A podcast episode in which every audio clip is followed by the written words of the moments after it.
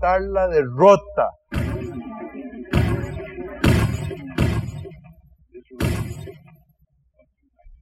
Yo voy a aceptar la derrota.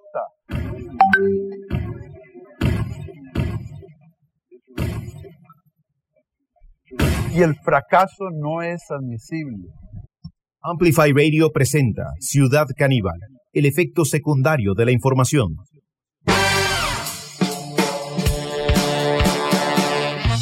Bueno, bienvenidas y bienvenidos a este encuentro con la actualidad. Atención, con mascarilla, sin mascarilla. Yo no sé eh, el tema de los decretos eh, finalmente cómo habrá quedado. Lo cierto es que por primera vez, diría en la historia, incluso eh, lo tenemos como un referente eh, lo que ha sucedido en estos días en torno a, la, vacunación, a los decretos, a las intenciones que tiene el gobierno también para la firma de estos decretos y por supuesto eh, que en, este caso en particular, bueno, se refiere a la confusión que ha generado eh, la ambigüedad en torno a anunciar la firma y bueno, y luego Em, de alguna forma, nada, revertir las intenciones, sobre todo cuando se encontró eh, que una cosa que advertíamos em, desde el programa cuando consultábamos con las personas eh, expertas en el tema nos decían, bueno,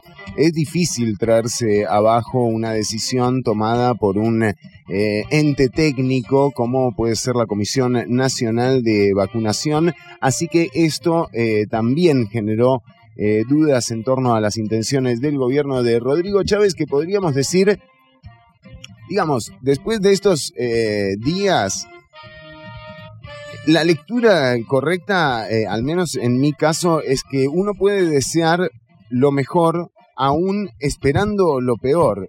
y realmente lo que nos ha demostrado eh, la incomunicación eh, de estos días, eh, recordemos, esto inició con el anuncio de los decretos el domingo, el lunes se anunció una conferencia de prensa para el martes, el martes no se dio la conferencia de prensa, a las 12 con 5 minutos de la madrugada del miércoles se trasladaron los decretos, el texto de los decretos que estaba solicitando la prensa a los grupos de WhatsApp de distribución de comunicación, pero eh, por el momento, por el momento lo que tenemos es eh, una, una serie eh, de decretos que están siendo contradecidos, ¿verdad? Por especialistas de la salud, incluso, incluso por el Colegio de Médicos, por el Colegio de Farmacéuticos, quienes recomiendan que se continúe con el uso de las mascarillas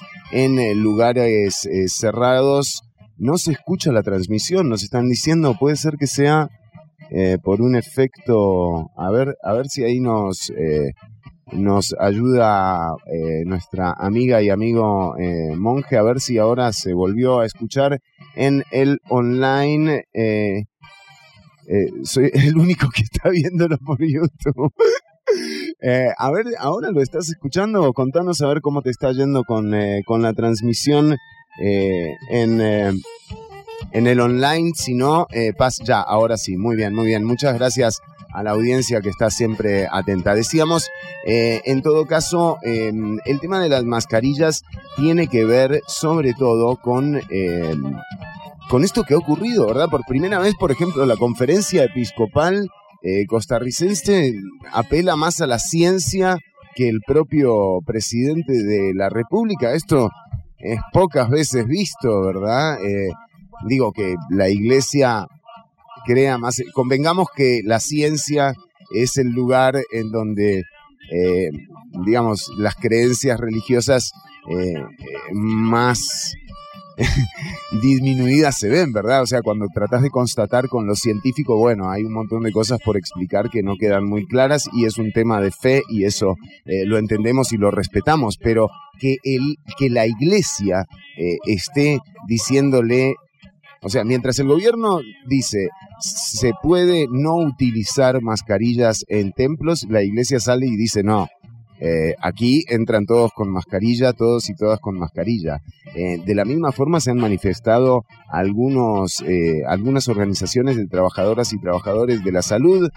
bueno, esto realmente sí se puede, sí se puede, digamos, anotar como la, el, primer, el primer tropiezo, los primeros tropezones que ha tenido el, el gobierno de, de Rodrigo Chávez. A todo esto, eh, la Asamblea Legislativa no ha sesionado, eh, hace, eh, o sea, sí han sesionado, pero no más allá del control político.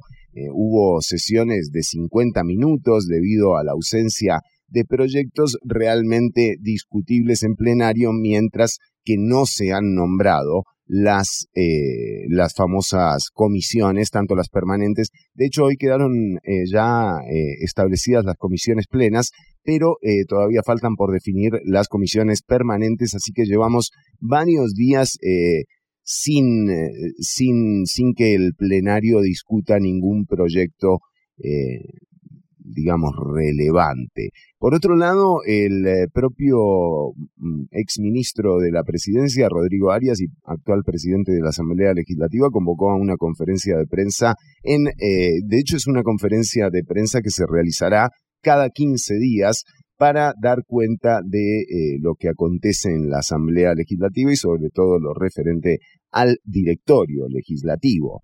Em, y digo, ya vemos, ¿no? Cómo funciona em, esta dinámica, porque es verdad, hay una impericia que tiene que ver con eh, el manejo de la agenda de extraordinarias por parte del Ejecutivo eh, y sobre todo una ausencia ya señalada por el propio Rodrigo Arias de, eh, de la ministra de la presidencia, de Natalia Díaz, o sea, se empiezan a ver las fricciones entre los dos partidos, el de gobierno y el que está intentando capitalizar esos errores, incluso induciendo a algunos y sobre todo reproduciéndolos, porque no ha faltado eh, una, no ha faltado oportunidad para que la fracción de Liberación Nacional le achaque al gobierno esa falta de, eh, de discusión, ¿verdad?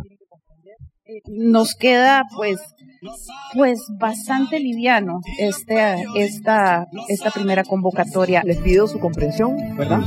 En el sentido de que el nuevo gobierno asumió al mediodía de ayer. Que nos preocupa eh, una agenda tan limitada en, en número de proyectos. Que recién iniciado el gobierno y a pocas horas de haber asumido el poder, pues es bastante difícil tener una agenda robusta de proyectos. Ahora entiendo por qué la gente no se mete en política. Claramente, porque bueno, recordemos eh, estas, eh, digamos, tendencias políticas. Eh, hace unos días, bueno, se peleaban a muerte en, en, en, la segunda ronda. Luego pareció haber un gran acuerdo en donde se definió incluso el directorio legislativo a, a gusto de, de la oposición, llamada oposición, cuando realmente eh, no hay que caer en esa trampa tampoco. Eh, recordemos que las agendas eh, de trabajo que tiene tanto Liberación como el oficialismo podrían cruzarse muchas veces en, digo, los intereses que hay en esas agendas se pueden cruzar muchas veces. De hecho, un poco así lo estamos viendo también con el proyecto eh, que se está tratando de convocar, el de eh, la flexibilización, se le dice, de jornadas eh, laborales. Vamos a estar charlando sobre el proyecto de ley 21.182 que con tanto esmero se han dedicado a promover tanto oposición como oficialismo, el famoso cambio de las jornadas laborales, trabajar 12 horas, pero tener tres días de descanso. Bueno, eh, ¿de dónde viene? Es un eufemismo eh, en realidad este proyecto, pero ya vamos a estar eh, charlando sobre los impactos que podría llegar a tener, sobre el momento en el que se encuentra en la Asamblea Legislativa y atención porque sí, cuenta con los votos. ¿Qué pasa, por ejemplo, con aquellas personas? la Asamblea Legislativa anterior aprobó un proyecto de ley a través del cual se le permitía a las empresas reducir jornadas eh, laborales durante la pandemia, ¿no? justificando eh, de alguna forma la baja de ingresos con la reducción salarial, porque digamos se habla de reducción de jornadas, pero no es como que trabajas menos, eh, también te pagan menos. Bueno, hay miles de trabajadoras y trabajadores que todavía siguen afectados por esta reducción salarial y de jornadas. Eh, ¿Qué pasa? Que no vuelven, ¿no? Porque ahora estamos viendo cómo todo el mundo celebra esta, esta nueva, digamos, este nuevo tratamiento que se le está dando a la salud pública eh, por parte del, gobierno eh, y mientras tanto todavía hay gente que se está eh, que le está pasando mal, sobre todo gracias a los votos que aprobaron ese proyecto de la Asamblea Legislativa pasada, un proyecto de ley que fue votado por unanimidad, en donde no hubo ni el Frente Amplio, ni Villalta, ni nadie votó en contra de ese. Bueno, debe haber algún voto en contra, eh, pero sí hubo una unanimidad en torno a la aprobación de la flexibilización de las jornadas. Bueno, vamos a estar charlando eh, sobre esto. También eh, se viene una marcha a la que vamos a, hacer referencia en un rato nada más. Acá, ¿qué tiene que ver el proyecto de marihuana medicinal con la siguiente marcha? Bueno, ya, les vamos a estar contando en un ratito acá en Ciudad Caníbal. Em, un programa eh, muy interesante. Eh, a las 2 de la tarde tenemos contacto con eh, Sofía Guillén, va a estar en el programa. Vamos a estar charlando a ver esta inmovilidad que tiene el plenario legislativo. también, también, bueno, ya había hablado, ¿no? Ese inmovilismo, decía. El inmovilismo no es una opción. Bueno, Parece que sí. Quisiera repetirlo. Repítalo. El inmovilismo no es una opción. Sí. quisiera repetirlo. Otra vez. El inmovilismo no es una opción. y quisiera repetirlo. No, ya está, ya está. El inmovilismo no es una opción. Por favor. Y quisiera. No, suave un toque. Eh, vamos, suave un toque es otro. Qué grande la gente de Suave un toque. Un saludo para, eh, para toda la gente de Suave un toque. Los admiramos, los queremos y, nada, ojalá que, estén haciendo eh, lo posible para salir, eh, para salir de nuevo con el proyecto. Pero decíamos, aguanta un toque, eh, el inmovilismo no es una opción, pero es, digamos, menos, menos movimiento que peinado de estatua realmente tiene el plenario legislativo en estos días. Así que Sofía Guillén, en un rato nada más. Además, también vamos a estar charlando eh, sobre la actualidad, sobre lo que, sobre lo que ocurre eh, con, eh, con la agenda legislativa en estos días, pero también tenemos noticias, buen humor, entretenimiento, concursos, en fin. Un programa imperdible. Ya venimos con mucho más Ciudad Caníbal. Estamos en vivo hasta las 3 de la tarde. Son la 1 con 17 minutos. Esto que vas a escuchar ahora es música nueva. Eh, son los babasónicos y mimos. Son mimos. El disco se llama Trinchera.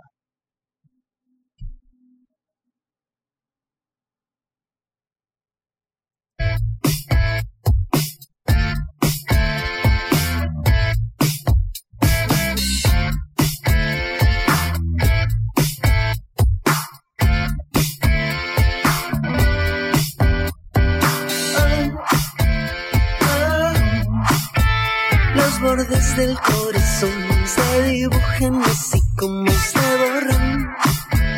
A la vez, mimos y mimos, sobornan. El perdón tiene un sabor que no supe conocer porque nunca lo tuve en la boca.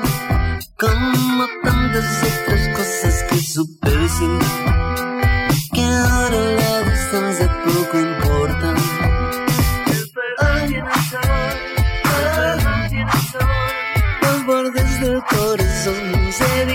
así como se borran. A la vez, mimos y mimos, sobornan. La traición tiene un color que yo supe conocer en el rostro un ser muy querido. Como tantas otras cosas que supe callar. Supe mentir, supe fingir. Bordes del corazón se dibujan así como se borran.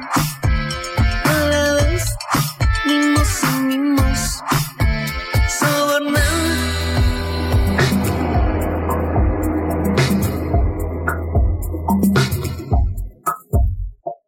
Quiero que me llames de repente un teléfono y que no sea mío.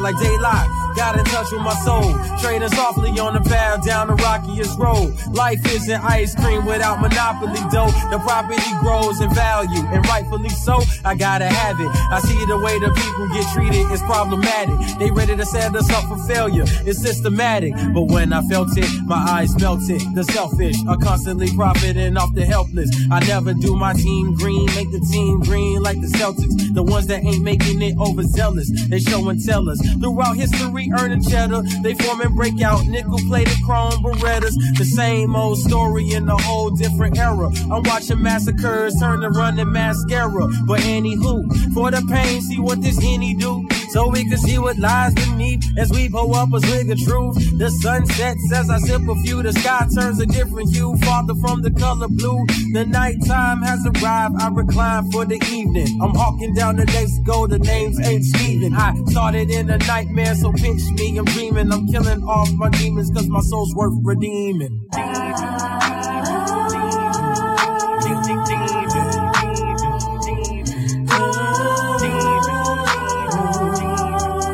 Told my cigarette, which I don't even smoke.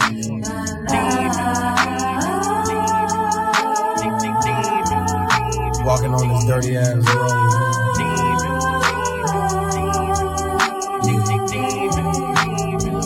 Clear a path as I keep on walking. Ain't no stopping in this dirty, filthy, rotten, nasty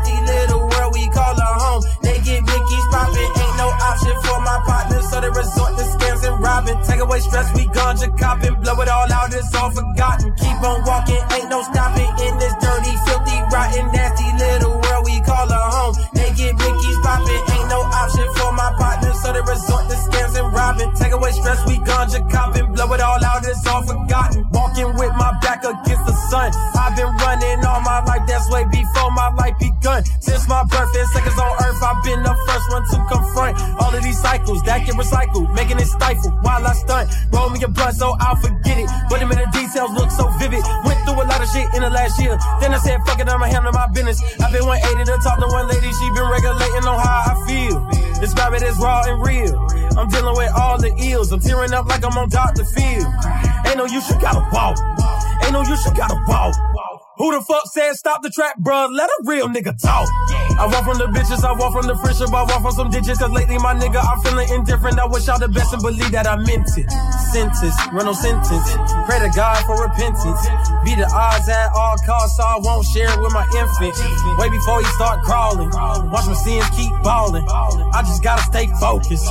I just gotta keep walking. Keep on walking, ain't no stopping in this dirty, filthy, rotten, nasty little world we call a home. They get biggies popping, ain't no option for my partners, so they resort to scams and robbing. Take away stress, we ganja copping, blow it all out, it's all forgotten. Keep on walking, ain't no stopping in this dirty, filthy, rotten, nasty little world we call a home. They get biggies popping, ain't no option for my partners, so they resort to scams and robbing. Take away stress, we ganja copping, blow it all out, it's all forgotten. This is a cell sour film. Directed, written, and starred by the one and only Zeltron. Bullshit fly my way, I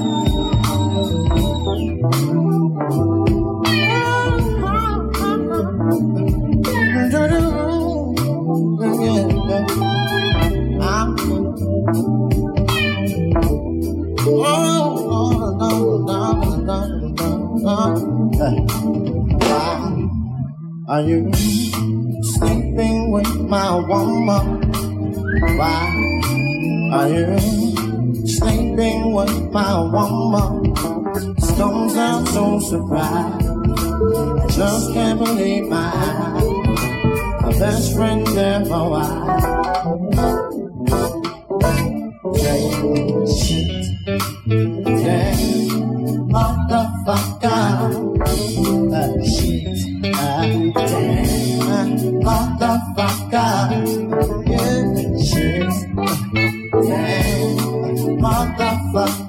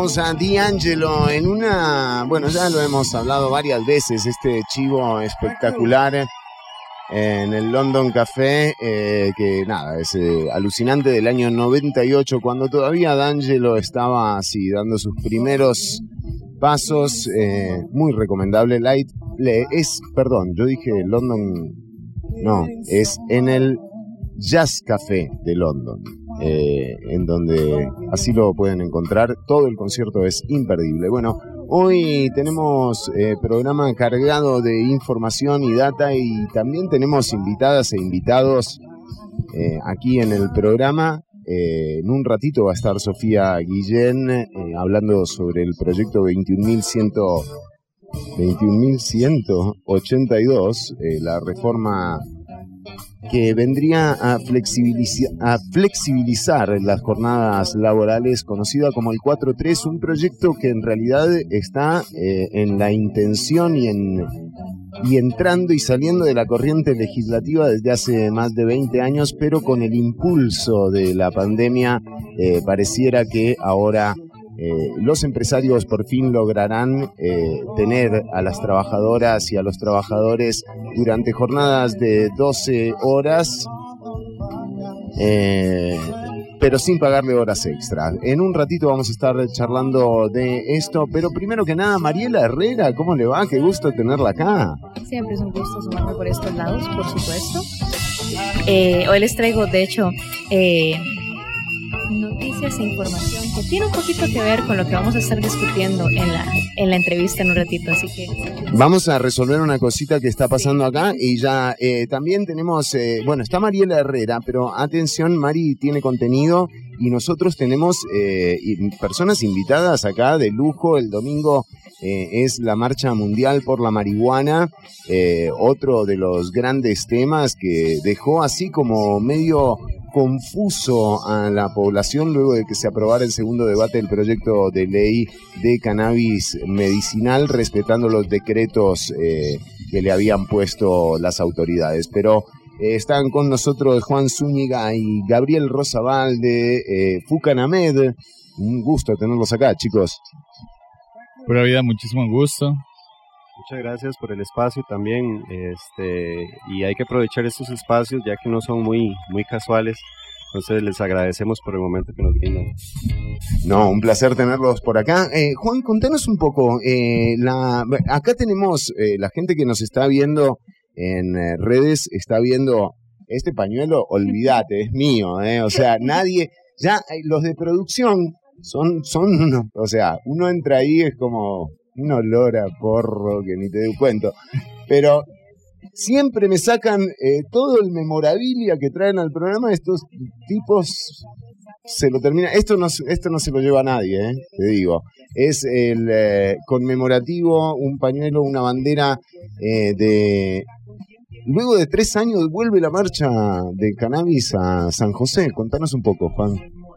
Muchas gracias, Fernando. Sí, este, debido a la pandemia se, ha atrasado bastante esto, pero queremos realizarlo no solo este año, sino todos los años siguientes.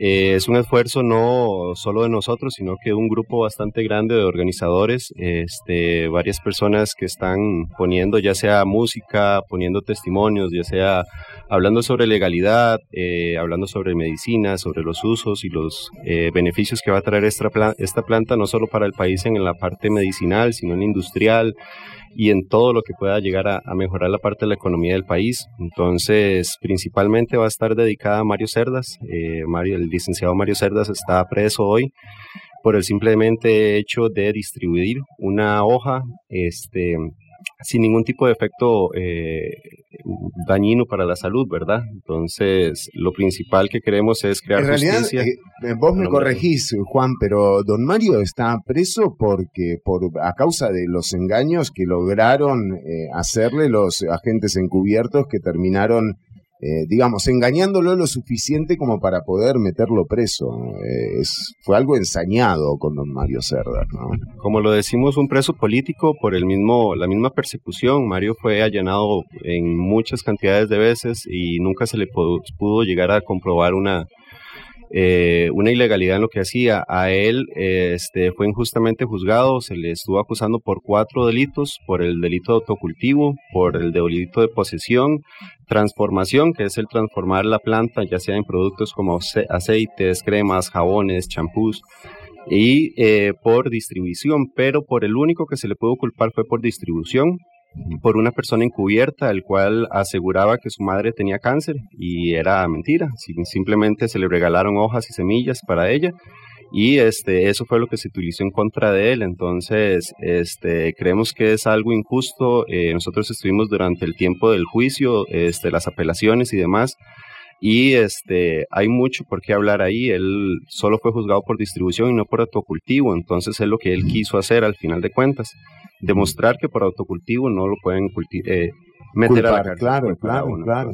Claro, de hecho no está regulado. Incluso hay un, hay un riesgo con la, con la ley aprobada en la Asamblea Legislativa de que por primera vez las personas que, que autocultivan, que además no entiendo qué es el autocultivo, no es como sembrar un carro en tu jardín y, que salga un arbolito de carro. Digo, es una planta, ¿me entendés? O sea, ¿qué autocultivo?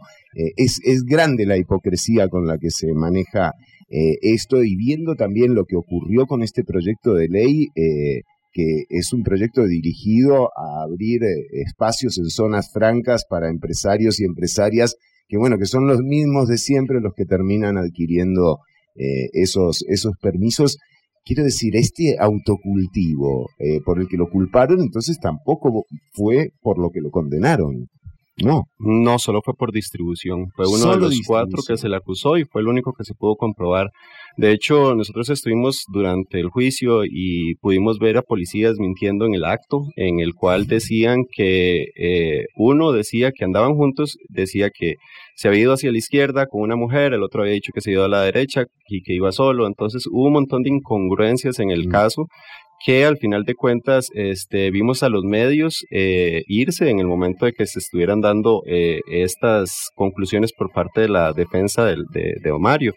No se tomaron mucho en cuenta y al final de cuentas se le dio la, la, la culpa mínima que son ocho años. Ocho años por solo haber regalado un par de hojas, un par de semillas a una señora que pudo haber tenido cáncer, este, que no sé en qué forma llega alguien a mentir uno en eso para, perseguir a una persona. Entonces, lo que queremos es justicia, no solo por Mario, sino por todas las demás personas presas por cultivar, que son muchas, eh, por una eh, mejoría en las penas, porque ocho años como una pena mínima solo por cultivar, por distribuir, por regalarle a una persona eh, un poquito de bienestar para su enfermedad, es completamente este, absurdo, ¿verdad? Entonces, queremos que se abra la mentalidad de las personas por medio de estas actividades, no solo de la marcha, sino de todos los proyectos que hacemos.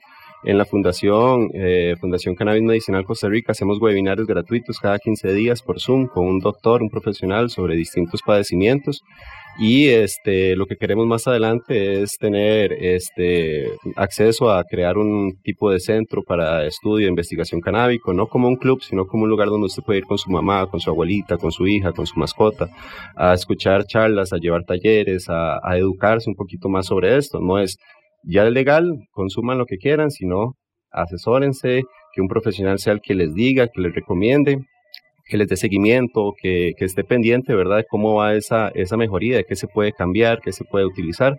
Y este, para eso está la fundación y hay un montón de más de organizaciones que estamos acá en el país trabajando para esto, creando un poquito más de unificación, que se ha ido separando el movimiento, pero queremos que se vuelvan a unificar para poder crear un poquito más de, de fuerza, ¿verdad? No, no varios por todos lados, sino todos juntos y la idea de la marcha es a las 4 y 20 no, no fumar, no hacer algo así, sino pegar un grito por un minuto en vez de un minuto de silencio para que Mario y todas las personas que estén en cárcel puedan escuchar que estamos gritando por ellos y hacer un llamado, digamos, no solo a la, a la policía, sino a todos los entes, sino a todas las personas también, que si quieren perder el miedo, que si quieren eh, dejar atrás el tabú, se eduquen y busquen a las personas que estamos interesadas en educar, no, no por un ingreso, sino las fundaciones son organizaciones sin fines de lucro, que todo lo que se hace se hace de nuestros bolsillos, entonces la idea es esa, ¿verdad? No, no hacer plata de eso, sino educar a las personas y ayudarlas a tener una, una decisión un poquito más basada en términos legales y medicinales también. Bueno, y es que también hay un enfoque monetario que uno no puede perder eh, la percepción y cómo se ha aprovechado esto y también cómo se quiere aprovechar porque todo lo aprobado hasta el momento va en dirección de lo comercial, de lo financiero, de cómo justificar monetariamente, por ejemplo, la, y la falta de productividad de, eh, de nuestros campesinos y nuestras campesinas, ¿no? Cuando realmente hay, un, hay una operación en torno a la, a la, la, al no estímulo de la producción y más bien al estímulo de la importación. Y de nuevo, eh, en esto eh, hay que separar la paja del, del, trigo. En el caso de la ley eh, de psicotrópicos, bueno, son ocho años la condena mínima y esta ley trata igual al Chapo Guzmán que a la chica que vende alfajores con marihuana en Puerto Viejo de Limón, ¿verdad? o sea, esa es la, la desproporción que hay en el, en el trato del problema que pretende atender eh, esta ley. Ni hablar de que ya la marihuana ha sido excluida de las listas de drogas eh, por la ONU, bueno, la OMS. Eh, o sea, somos muy obedientes con la OMS para las vacunas del COVID, pero parece que con la marihuana tenemos nuestros problemas, ¿no? El día que haya que fumarse la vacuna del COVID, nos morimos todos de COVID. en todo caso, en todo caso, eh, la marcha, la marcha para apoyar a todas estas personas que han sido condenadas injustamente por la justicia solamente por una interpretación anticuada, eh, atemporal, errónea de lo que es el autocultivo. Eh, bueno, van a tener su, su apoyo en la marcha del próximo domingo, ¿verdad? sí, sería el domingo 15 de mayo, es este domingo que viene. La, la, la, marcha va a comenzar este, con un punto de reunión en el Parque Francia, en Escalante, a las 10 de la mañana, y vamos a tener pintacaritas, vamos a tener malabares, vamos a tener chicas haciendo telas, eh, ahí vamos a hacer creaciones de pancartas también para todas las personas, vamos a tener un bus este, también para las personas que no puedan este, trasladarse tan fácilmente, entonces eso nos los está ayudando. Muchos pacientes, muchos pacientes. Muchos pacientes, exacto, y eso nos está ayudando Machetes, que es un un, tico que está trabajando ya en la industria canábica ya en, California. Este, entonces tenemos bastante apoyo de varias personas, todos de la misma, eh, la misma fuerza, ¿verdad? Eh, a las 12 estaría saliendo la marcha hacia el Parque Morazán, y a partir de la una se estarían realizando todas las demás actividades, este, como conciertos, charlas, testimonios en el mismo Parque Morazán. Ahí de una a las 5 de la tarde estaría terminando la actividad. Bueno, así que la gente que quiera justamente sumarse a, esto, a, estar más informado, a entender un poco por dónde viene, a eliminar algunos de los prejuicios que rodean a, a esta planta, que de nuevo es una planta, por favor.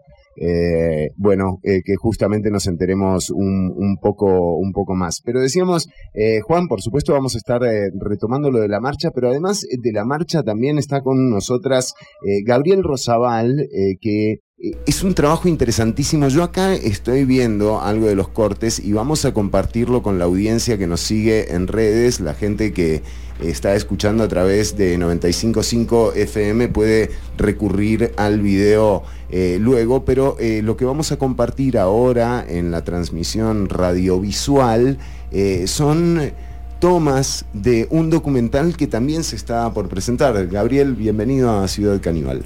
Pura vida, muchísimas gracias. Eh, sí, el, día sábado a las 4 pm en la Sala Garbo tenemos el estreno de lo que es el documental Ponte en mis zapatos.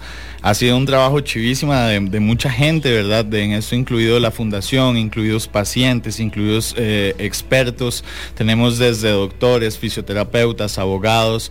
Todos ellos hablan desde un punto de vista social y en cómo el cannabis se puede utilizar para mejorar, ¿verdad? Entonces, eh, lo que busca el documental es generar empatía. Como decían los papás y los abuelos antes, nos decían, hey, huevón, ponete en los zapatos de esas personas, ¿verdad? Ponete en los zapatos de ellos. Entonces, la idea es ponerse en los zapatos de la señora adulta mayor que el cannabis le solucionó su vida, ¿verdad? De la señora que es madre de familia, que tiene dos trabajos y que necesita el cannabis para poder dormir y llevar su vida normal, ¿verdad? Porque la medicina normal te lleva a consumir cosas como el clonazepam, como otro tipo de, drogas que terminan siendo peores a largo plazo, ¿verdad? Que son drogas que, como lo dice una de las pacientes, se noquean y te sentís como si estuvieras muerto, ¿verdad? Y el cannabis se vuelve una salida, una solución a todo esto, una solución natural y una solución que se puede llevar de la mano con una vida plena, con una calidad de vida que ni siquiera se debería tener que, discutir, ¿verdad? Claro.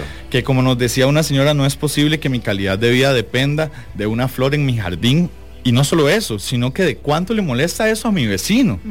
Porque digamos, si vos tenés la solución en tu, en tu jardín, pero tu vecino lo ve, te echa la policía y ya te hacen pasar un mal rato, ¿verdad? Porque, y vos simplemente estás tratando de encontrar calidad de vida. Otro papá nos decía, no es posible que a mi hijo le metían más de 25 pastillas diarias y con el cannabis simplemente 5 gotas en la mañana, 5 gotas al mediodía, 5 gotas en la noche. Y mi hijo pasó de tener 50, 100 convulsiones en una semana a que no tiene una hace 5 años. Entonces, eh, ver pacientes que ya no toman ni un solo medicamento más que cannabis medicinal, cuando antes los llenaban con 25 pastillas, que en los hospitales los mismos doctores se preguntan cómo, ¿verdad? La, solución es sencilla y la solución siempre ha estado ahí. Entonces parte de lo que queremos hacer con el documental es educar. Hmm. Hubiera sido muy sencillo simplemente hacer el documental y dejarlo ahí, ¿verdad? Entonces parte de lo que queremos hacer es que sea algo integral y que el día sábado, eh, si usted asiste con su familia, con su mamá, con su papá, con un amigo y usted tiene muchísimas consultas, usted pueda sacar todas esas consultas que le genera el documental con los profesionales que vamos a tener ahí. Entonces vamos a hacer como una mesa de preguntas y respuestas para que todas las preguntas sean contestadas, para que todo el mundo se vaya con, con ese buen sabor de boca, ¿verdad? Que no nada más viste un documental y te generó un, millón de preguntas, pero quedaste igual, ¿verdad? Nadie te contestó nada. Entonces la idea es poder solucionar eso y la idea es que apenas pasemos esta etapa de, lanzamiento, por así decirlo, puede llevarlo por todo el país. Porque esto es importante que se sepa en las comunidades. Esto, esto no importa que, esté en redes sociales y que se haga gigante, ni, sino que afecte directamente, digamos, que, que en la sí, que articule un cambio, que articule un cambio. Exactamente, y, el cambio, como, como dicen un paliese, el, el reggae en el barrio es justo y es necesario, ¿verdad? Entonces el cambio tiene que empezar ahí. Aguante nompa, ¿eh? El, cambio tiene que empezar ahí en el barrio, digamos. Si, si, vos puedes hacer que la señora que toda la vida lo ha visto con un prejuicio, cambie ese prejuicio, ya vos sabes que el niño de esa señora, la familia de esa señora ya viene con un pensamiento distinto. Entonces, poder generar este cambio en, una población como la, la, de nosotros, ese es el fin de todo. No es simplemente salir con el documental, sino poder generar y ser esta acción para que el cambio se lleve a cabo. Estamos eh, charlando con Gabriel Rosamal, quien es el director, el productor eh, del documental. Este documental, de hecho, va a tener su premier el domingo. ¿Cómo es? ¿Cómo lo tienen organizado? El, día sábado, sí. El sábado. El día sábado lo tenemos en, la sala Garbo. De hecho, eh, las entradas las pueden pedir al 8746-1234. Para, para, para. 8746. 8746 1234. el número más sencillo del mundo, digamos. Yo dije, me pegó, me pegó, Ahí pueden, eh, simplemente nos hacen un simple. El día de hoy tenemos una promoción de tres entradas por 10 mil colones. Eh, lo vamos a mantener al día de mañana también. La idea de nosotros es tener la sala llena para que pueda estar la mayor cantidad de gente, ¿verdad? Que, que si su mamá, su papá, si usted mismo tiene, tiene dudas sobre esa medicina, sobre esa posibilidad de tener una mejor calidad de vida, las puede ir a sacar de una vez con los doctores y puede ir a informarse. Que parte de lo más bonito de esto es que no solo los doctores, también van a haber pacientes, ¿verdad? Porque a veces, a veces es mejor escucharlo de una persona igual que uno, eh, digamos en este caso. Digamos, en Saludos. Este caso, Saludos del cielo. Digamos en este caso, eh, un adulto mayor, si él ve que otro adulto mayor lo toma y al otro adulto mayor pues yo tengo artrosis, la paso súper mal, usted tiene artrosis y la está pasando y está bailándose una cumbia, ¿verdad? Claro. mejor, dice. Exactamente. Entonces la idea es eso, poder afectar a la mayor cantidad de gente posible. Y está hablando con Fernando que podemos rifar un par de entradas dobles para el día sábado. Telepatía, no se dieron cuenta, ¿verdad? Pero sí, estábamos hablando, o sea, estamos conectados con Juan. Eh, sí, adelante, Juan, por favor. Entonces, este, Fernando va a estar eh, mencionando la forma de participar. Vamos a regalar dos entradas dobles. Este, entonces sería un ganador y un invitado. Serían, bueno, dos ganadores y un invitado para que vayan con sus padres, con su madre, con sus con alguna persona que realmente necesita escuchar esas palabras. El documental va a estar hermoso, fue un trabajo de más de dos años eh, que se va a ver realizado y se va a ver este, plasmado en, en la sala Garbo este 4 de mayo este, para que no se lo vayan a perder. Entonces ahí eh, Fernando estaría mencionando la forma de participar. Vamos a ponerlo en redes para que la gente empiece a dejarnos datos y que de esta forma eh, el, eh, el, sábado que viene con podés ir a, invitada o invitado a la sala Garbo a ver este documental que está buenísimo. Además, eh, vamos a escuchar un poco del docu para cerrar, eh, para cerrar la participación, pero primero quisiera alguna reflexión, una de cada uno, eh, como, como de convocatoria. Primero para, para el sábado, que es la premier del documental, hay promo, tres entradas por 10 mil colones al teléfono 8746-1234. Dejate de joder. 8746-1234. ¿Eh? ¿Qué contacto tiene este muchacho? ¿eh? ¿eh? ¿Cómo consiguió ese teléfono? Impresionante. Eh, hay promo de entradas, pero también te las vas a poder ganar si te metes a los perfiles de Ciudad Caníbal. vamos a estar regalando dos entradas dobles para el sábado. Pero atención, porque este domingo es la marcha eh, de la marihuana eh, se hace a nivel mundial. En el caso de Costa Rica se está convocando eh, en, una forma de... No, es un homenaje, es más bien un llamado a que se haga justicia de una vez por todas con el caso del licenciado Mario Cerdas, condenado a ocho años de prisión por tener unas plantas en su casa, increíble. Eh, así hay un montón de otra gente. El caso de Don Mario quizás eh, es el más conocido porque Don Mario además era y es un activista eh, del movimiento canábico costarricense y, y bueno, por eso también lo han usado como ejemplo. Eh, desgraciadamente. Entonces, que se haga justicia por don Mario y por todas las personas que hoy, eh, por hoy sufren la condena de una ley totalmente atemporal, eh, fuera de, contexto, en un entorno en donde ya esto ha quedado establecido. O sea, esto, esto no es narcotráfico o es narcotráfico solamente gracias a, esa, a ese gran negocio que tienen en perseguir a estas personas. Entonces, eh, muy importante y chicos, adelante. Ok, muchísimas gracias primero por el espacio y también invitar a todas las personas que tengan eh, primero curiosidad, eh, preguntas, que quieran mejorar su calidad de vida. El sábado a las 4 de la tarde en Sala Garbo vamos a tener un espacio muy bonito lleno de profesionales, pacientes, son adultos mayores, son padres de familia. Vea lo que puede ser su hermano, puede ser su mamá, puede ser su abuelita, incluso puede ser su hijo, el que lo necesite el día de mañana. Así que es muy, fácil romper el paradigma cuando hay información. La información nosotros la tenemos a la mano y se la queremos exponer a todos el día sábado. Entonces la invitación es para toda la población que tenga consultas sobre el tema cannabis, que quiera conocer un poquito más. Sábado 4 pm. Las entradas en este momento las tenemos 3 por 10 mil. El número de teléfono es el número más fácil de todo, de todo el tiempo. Entonces, adelante, contáctenos, busquen las publicaciones. Pueden buscarnos en Instagram como Ponten mis zapatos docu. Así, ponten mis zapatos docu, ahí están toda la información sobre las personas que van a salir en el documental y también toda la información de dónde conseguir las entradas. Muchísimas gracias a Gabriel Rosabal y a Juan Zúñiga de eh, Fucanamed, eh, también busca Fucanamed en los perfiles en Instagram, eh, los encontrás en Facebook también, así que para que estés más informada e informado de lo que está ocurriendo con el movimiento y también por supuesto de la actualización de lo que es la información en torno a los usos que hay para el cannabis. chicos, muchas gracias por haberse acercado.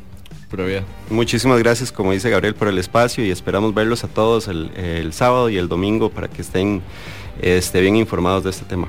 Vamos a dejarlos con un par de testimonios eh, que forman parte del trailer del documental Ponte en mis zapatos que se estrena este sábado en la sala Garbo. Eh, en un ratito vas a poder participar si estás escuchando el programa, más tarde te puedes meter a los perfiles también y quedas participando por las entradas dobles para ver el docu. Esto es Ponte en mis zapatos, el documental de Gabriel Rosabal le pasó una convulsión por día. ¿Cómo va a ser con mi hijo que realmente él lo necesita? Eh, eso, sí le está ayudando a él, está beneficiando. ¿Por qué no lo puedo conseguir yo para mí? Porque aquí lo prohíben tanto en Costa Rica.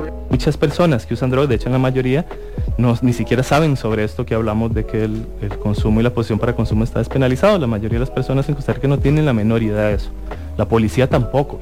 He podido determinar que a las personas usuarias de cannabis se les ha tratado usualmente como a, personas de tercera generación o a personas a quienes no se les ha dado un reconocimiento expreso de sus derechos fundamentales por parte de las autoridades en Costa Rica. Me tenía otro susto de que si yo dejaba de consumir la cannabis me iba a volver adicta y yo decía, ay, ¿a dónde me metí? Porque tengo que salir, tengo que ir a, un viaje y, yo qué voy a hacer si la cannabis ocupo consumir, voy a entrar en, en decía yo. Eh, en realidad es la droga que menos problemas causa. Uno nunca puede decir que nadie se murió de una intoxicación canábica, porque no es cierto. el cannabis no mata a nadie. Es una droga totalmente diferente, por ejemplo, al alcohol. El CBD medicinal con una guía profesional a cada paciente se ha visto beneficioso en cualquier trastorno o patología neuro, músculo, esquelética. Y el CBD me ha ayudado muchísimo en lo que es eh, la desaparición de este dolor, la desinflamación. A veces uno termina de correr con las piernas súper inflamadas y al aplicar este tipo de productos, eh, ya sea en crema o tomar las gotas, al otro día uno puede ver eh, una recuperación bastante acelerada. Hoy sabemos que la marihuana, y lo voy a decir así abiertamente, la cannabis sativa y todos sus derivados son 100% terapéutico, tienen escasos efectos secundarios y les voy a dar una noticia. La única y entre comillas droga en todo el mundo que no hay ni una sola persona muerta por sobredosis se llama por marihuana o cannabis medicinal. Requerimos de más investigación para saber hasta dónde podemos llegar y así utilizar todos los beneficios que nos ofrece lo que es el CBD y el THC. Me había dicho que una de las cosas eh, que me iba a afectar era que iba a ser muy difícil para mí quedar embarazada por todo este tema. Eh, bueno, ahora eso fue en el 2018 que empecé a tomar CBD, en el 2021 ya quedé embarazada, ya tengo a mi bebé de un año. necesitamos hacerle un examen de, este medicamento y yo le dije, ma, tiene tres años de no tomarlo, ¿cómo le ¿para qué le vas a hacer un examen si no lo toma? Y, me dijo, no, te, que tenés que seguírselo dando, no se lo voy a dar. O sea, ¿para qué? Que voy a volver a lo mismo, un medicamento que me le afecta el hígado y los riñones al niño, si está súper bien, si está con su hígado y sus riñones súper bien. Impresionante. ¿eh? Esto era parte del material que viene en el documental. Ya venimos con más Ciudad Caníbal en 95.5 eh, FM. Puedes seguir escuchando la música del programa. Nosotros eh, la transmisión de video la cortamos, pero atención porque en este momento... está entrando a la transmisión nuestra invitada eh, de hoy tiene que ver con lo que está ocurriendo en la Asamblea Legislativa. Eh, recién eh, asumido el cargo y ya con las primeras sesiones de, de, experiencia, se podría decir, nos acompaña la diputada del Frente Amplio, Sofía Guillén. Sofía, bienvenida a Ciudad Caníbal. Hola, hola, ¿cómo están todos? Un gusto verles. El gusto es nuestro. Sofía, eh, bueno, primero sí le quería consultar eh, sobre cómo ha vivido estos primeros días en donde eh, la agenda se ha enfrentado, digamos, a, la, a la poca discusión que se ha generado en el plenario legislativo. Claro, lo que sucede es que este primero de mayo, por primera vez Costa Rica, las sesiones del plenario las dirige el gobierno a partir de que se eh, pues juramentó el 8 de mayo. Es decir, a partir de este lunes, que acaba de pasar de esta semana, lo que sucede es que se está en un periodo de sesiones extraordinarias en donde el Ejecutivo dice cuáles proyectos de ley debe discutir la Asamblea. Normalmente eso no era así. Antes lo que pasaba es que se entraba en sesiones ordinarias mm. y entonces la Asamblea Legislativa misma cuál es la agenda. Pues los cuatro años de una asamblea legislativa son estos dos tipos de sesiones, ¿no? Ordinarias y extraordinarias. Lo cierto es que estas extraordinarias, al ser un gobierno el que está entrando y debe poner sobre la agenda eh, cuáles son los temas que le interesan, tiene que ser un gobierno que realmente haya planificado, que se haya ordenado bastante, porque de entrada tiene que poner proyectos de ley. Lamentablemente me parece que lo que ha sucedido es que el gobierno le, le agarró un poquito tarde, le costó arrancar eh, nosotros advertimos como Frente Amplio en algunos de los encuentros que han existido, sobre todo el de las 57 diputaciones en el INS con el presidente, hace una semana y algo, advertimos eh, que era importante que él dijera desde antes cuál iba a ser la agenda de convocatorias y que también dijera cuáles estaban negociaciones del FMI, precisamente para que no sucediera lo que está sucediendo ahorita, que es que de sorpresa tiró proyectos, no habló con nadie, sino que lo sacó de unas listas que mandamos, pero a destiempo no negoció, no cabildió, no le hizo lobby, no acomodó el espacio para estos proyectos y obviamente el día uno, el lunes, apenas manda una convocatoria, ninguna de las 50 diputaciones sabíamos cuál era. Y entre los proyectos que lanza es la jornada de 12 horas. De ahí, obviamente una jornada de 12 horas que tiene que discutirse en Costa Rica no se puede resolver así, ¿verdad? No puedes lanzarla por sorpresa a diputados que están ingresando en un gobierno que está ingresando, que hace unos días habían diputaciones que ni siquiera tenían todavía internet. Hmm. O sea, al gobierno le faltó la cancha de entender lo que significa empezar, ¿verdad? Una administración, tenés que ordenar, tenés que ir negociando, tenés que tratar de cuidar esa relación con la asamblea, eh, y eso es lo que le ha costado muchísimo.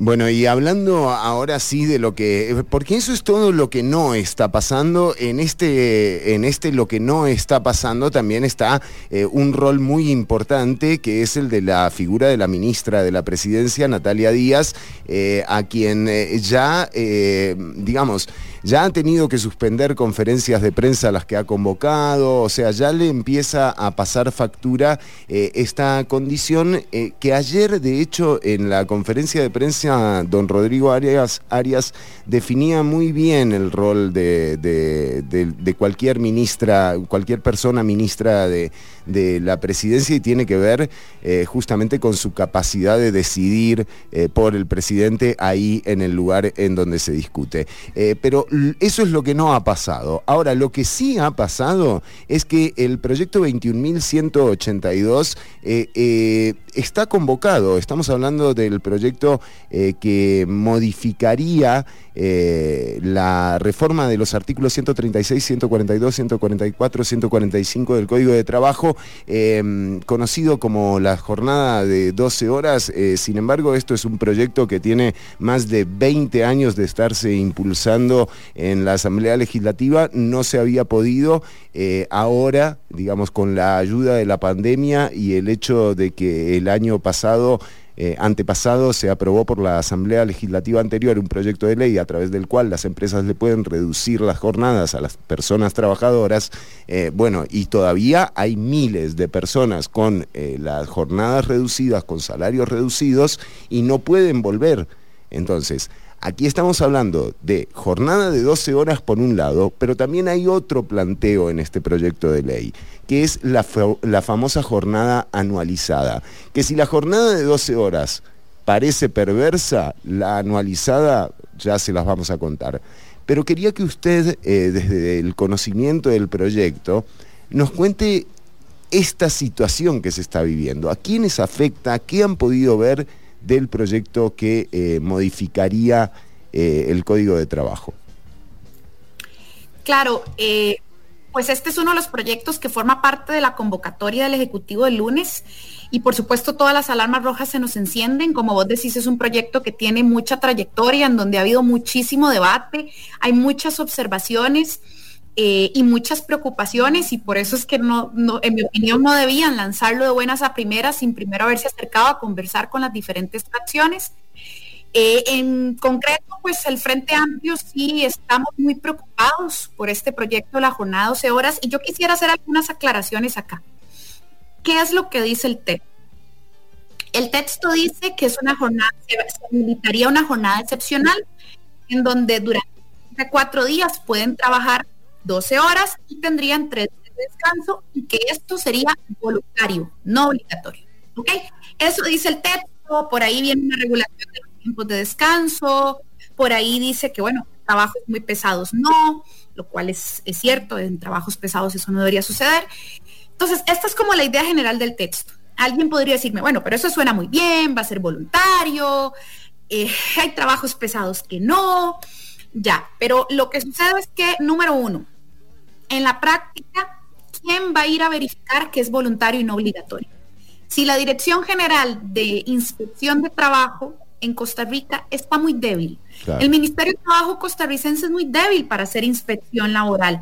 De hecho, uno de los criterios del Ministerio de Trabajo sobre este texto en discusión es que primero tenían que fortalecer a la inspección general antes de hablar de, una transformación de la jornada de tamaño, porque si no, abiertamente nadie va a poder fiscalizar que al final este cambio se vuelva voluntario y no obligatorio. Primera preocupación. En la práctica, más allá de lo que diga el papel, es muy probable que esto se vuelva obligatorio. ¿Por qué? Pensemos en lo siguiente. Digamos que yo, mujer joven, voy a una entrevista de trabajo. Y entonces el, entrevistador me dice, bueno, ya, ¿dónde vivís? Tus intenciones, no sé qué. ¿Vos aceptarías, Sofía, una jornada de dos horas, de cuatro por tres? Uy, mira, es que a mí no me sirve porque yo estudio en las noches, o, es que no me sirve porque yo estoy estoy en periodo de lactancia o tengo un hijo pequeño que me espera en casa, entonces no me sirve salir a las nueve de la noche, necesito la jornada de ocho y no de ¿Qué va a decirme el entrevistador? El entrevistador no me va a decir ninguna tontería, simplemente no me va a contratar y ya, no me va a volver a llamar para el siguiente paso de la entrevista, punto. Porque en la práctica no hay una inspección laboral lo suficientemente eficiente y eficaz para verificar que no hayan procesos de discriminación en esta decisión. O pensemos en otro caso. Digamos que yo trabajo con tres colegas más en esta oficina, llega el jefe y dice, uy chicos, ahora ocupo que trabajen 12 horas. ¿quién, puede, ¿Quién puede pasarse a la 4-3? Es voluntario. Y digamos que todos aceptan menos yo. ¿Quién es la primera a la que van a querer cambiar ante una eventual modificación de personal? Sofía. en la práctica es complicado. Hablen con Sofía. exactamente. Alguien que hable con Sofía. Recursos humanos llamen a Sofía.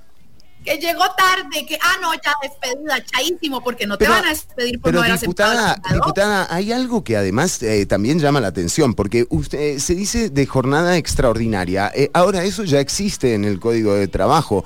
aquí lo que suena y, se habla por ejemplo, la, la, jornada laboral es de ocho horas a partir de la, de, de la consagración de ese logro por parte de la clase trabajadora mundial. Ese logro además está justificado en que hay ocho horas para dormir, ocho horas para trabajar y ocho horas eh, para el descanso, para el desarrollo personal, para vivir.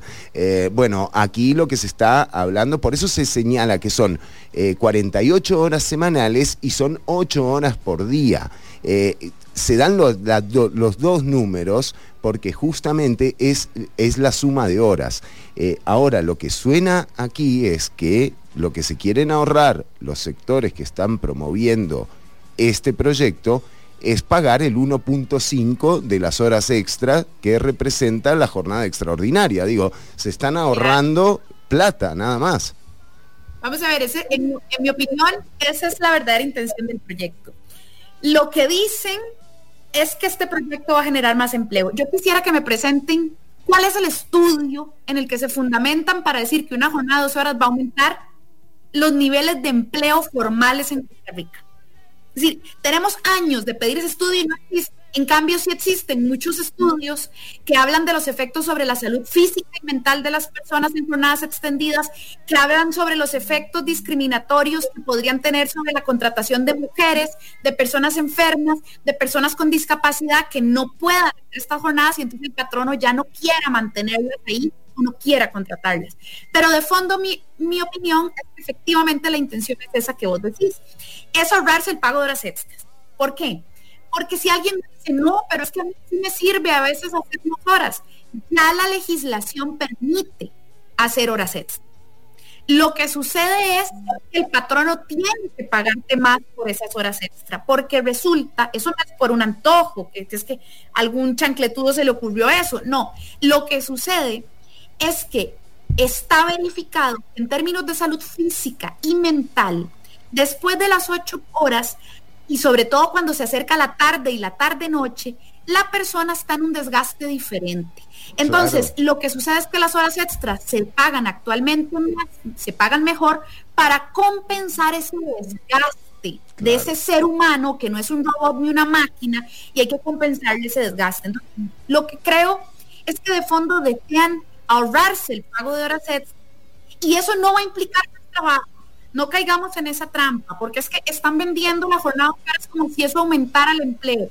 Esto no va a aumentar el empleo, no hay estudios con datos empíricos que demuestren que eso va a aumentar el empleo. Pero y la lógica dice que tampoco lo hará, ¿verdad?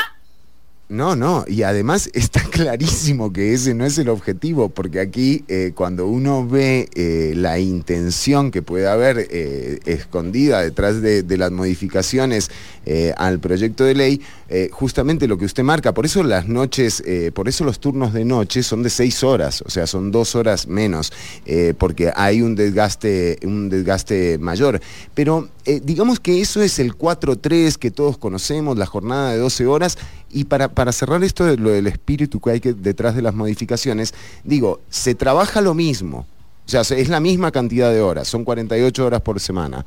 Se descansa lo mismo, no se descansa más, o sea, se descansa exactamente lo mismo. Aquí lo único que cambia es el pago de las horas extra, que es lo que quieren ahorrarse eh, quienes promueven este proyecto, al menos a primera vista. Eh, diputada, le quería preguntar sobre el otro eh, estilo de contratación que promueve el proyecto. A mí me llama particularmente la, atención esto de la jornada eh, anualizada, ¿verdad? Porque estamos hablando de que se van a sumar la cantidad de horas que se trabaja por semana con un gran total que genera el año de trabajo y esto le permitiría a las personas que contratan eh, separar los tiempos de trabajo en trimestres. ¿Para qué es esto? Para, eh, para, para, para ir con lo que dicta el mercado. Eh, o sea, en trimestres donde hay mayor demanda de, trabajo, de productos que vende la empresa, bueno, se contrata más tiempo y en trimestres donde no hay productividad se contrata por menos tiempo. Esto eh, realmente es espeluznante por donde se lo vea, porque además, o sea, empiezan a tratar a la gente como socia en las pérdidas, pero no, pero no en las ganancias. Y bueno, de hecho te cuento que sobre la anualizada, pues acá con, con el equipo de asesorías que, que, me acompañan, empezamos a darnos cuenta de que habían hecho algunos cambios en las horas que se podían eh, contabilizar y de repente nos dimos cuenta de que estaban incluyendo eh, horas nocturnas más allá de seis horas, que estaban ampliando el siete. Pero entonces vienen, vamos a ver, vienen como detallitos que uno dice, ¿cómo es que esto va a aumentar el empleo, verdad? Porque al final del día es el mismo sujeto, el mismo individuo, solo que va a trabajar eh, en condiciones diferentes, pero es la misma persona, no va a sumar una persona al proceso de producción. Pero además yo sí quería, quería decir una cosa, eh, Fernando, es que creo que hay algunos pequeños engaños que, que de alguna forma le han vendido a la, a la población. Por ejemplo, la idea de que van a tener viernes, sábado y domingo libre en el caso de la jornada 12 horas. ¿Quién dice que es viernes, sábado y domingo? Porque el proyecto de ley no lo dice. Imagínate así, un esposo y una esposa o una pareja. Eh, viven juntos, ¿ok? a mí, a mí me toca los libres, los días libres me van a tocar lunes, martes y miércoles y a mi pareja le van a tocar viernes, sábado y domingo. Ya está, no nos volvimos a ver. Se, acabó. Es la manera de sostener un matrimonio, ¿eh? o sea, mucho de las, los días de descanso se reportó, dice. mucho, mucho de los días de descanso tiene que ver con la dinámica de la familia, que los sábados se pueden llevar a los niños a jugar fútbol o a las niñas a jugar fútbol, eh, o que se pueden llevar a los chicos a, tocar piano o a aprender clases o a bailar, o, o, que es el paseo de la familia, o sea, el ocio, hmm. la vida familiar. O sea, nosotros no somos robots. Y la razón por la que la jornada de ocho horas está pensada como está pensada es porque es una lucha de siglos precisamente la clase trabajadora, después de mucho tiempo se da cuenta, claro, de que necesita días comunes para compartir con su familia, de que sí, yo puedo aguantar una jornada de 12 horas a 29 años, Fernando, pero yo a los 50 no sé si aguanto una jornada de 12 horas. ¿Así? Claro. Entonces, o si estoy embarazada. Ahí hay algo muy interesante, diputada, porque también uno ve, uno ve contra qué van, ¿no? Van contra, eh, contra, ese, contra ese derecho de, la jornada laboral. Pero también eh, a quién quieren contratar. Y esto, esto es clave, porque aquí estamos viendo cómo los promotores del proyecto 21.182 y la reforma de mal llamada de Jornada 4.3, un proyecto añejo, eh, neoliberal, eh, realmente intentaron meterlo por donde fuera y se aprovecharon de la pandemia y ahora lo tenemos ahí nomás, ahí nomás de ser eh, votado y cuenta además con todos los votos de la Asamblea, porque esa Asamblea es un unísono eh, a excepción de la fracción del, Frente Amplio, y me imagino que ya se irán decantando algunas, eh, algunas individualidades que uno siempre espera que surja alguna. Eh, pero hay, hay, un unísono en torno, en torno a esto. Pero entonces yo le quería preguntar, ¿a quién quieren contratar? Evidentemente a hombres jóvenes, saludables, por ser explotados. Y una vez que se agote esa fuerza, pasamos de nuevo a varones jóvenes, saludables, que se dejen explotar.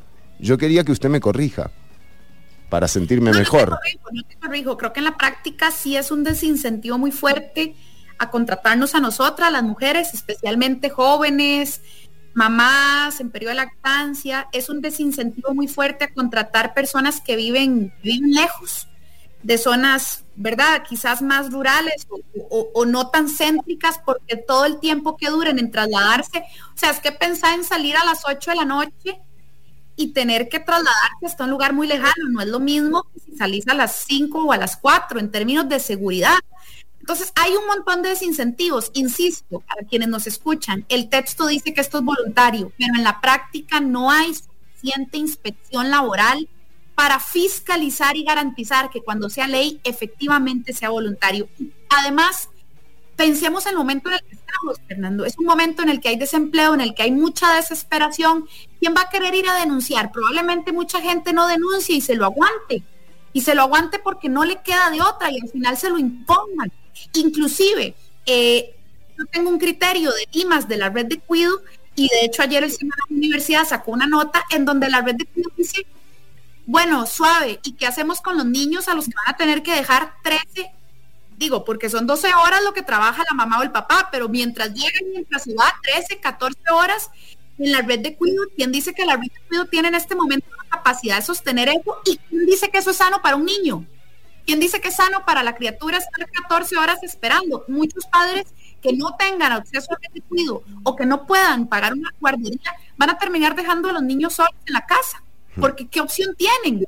O, ser despedidos o renunciar. O sea, esto, esto yo sí quiero que es un tema que tenemos que pensar con mucha atención, con mucho cuidado, no dejarnos llevar solo por el título bonito, sino por qué es lo que dice y recordar que en la práctica, perdón, pero en la práctica muchos patronos van a terminar imponiendo esta jornada porque no hay suficiente inspección laboral y que las personas están desesperadas y probablemente aguanten estos cambios impuestos en la práctica.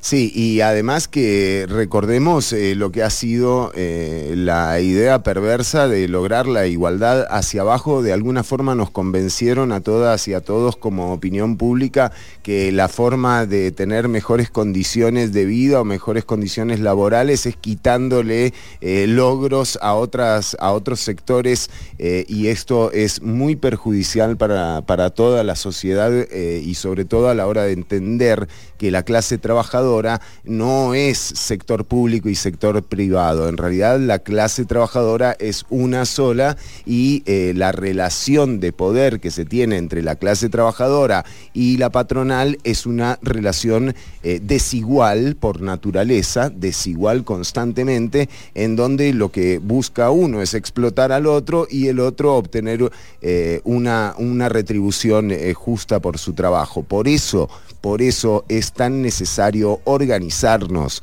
eh, porque los años que vienen, eh, de nuevo, doña Sofía, doña Sofía, Sofía, usted me lo, usted me lo confirma, eh, pero, o me lo, me lo refuta, pero aquí estamos frente a una asamblea completamente dirigida con una sola con un solo, en realidad con dos propósitos. Ya esta semana se le vio al Partido Liberación Nacional la intención de capitalizar cualquier error que cometa el oficialismo y de transformarse en una especie de oposición con la misma agenda, que es algo eh, una cosa totalmente antinatura, pero bueno, eh, veremos cómo, cómo, le va.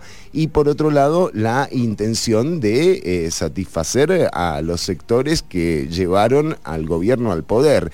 Entonces, digo, esto va con todos los votos que tiene. ¿Qué opción le queda a la gente para influir un poco en esta agenda que, que se ve al caer? Bueno, yo creo que en realidad hay algunas fracciones en donde existen diferentes criterios. Hay otras que son mucho más homogéneas, ¿verdad? Eh, pero, pero me parece que, hay preocupaciones en algunas sensibilidades.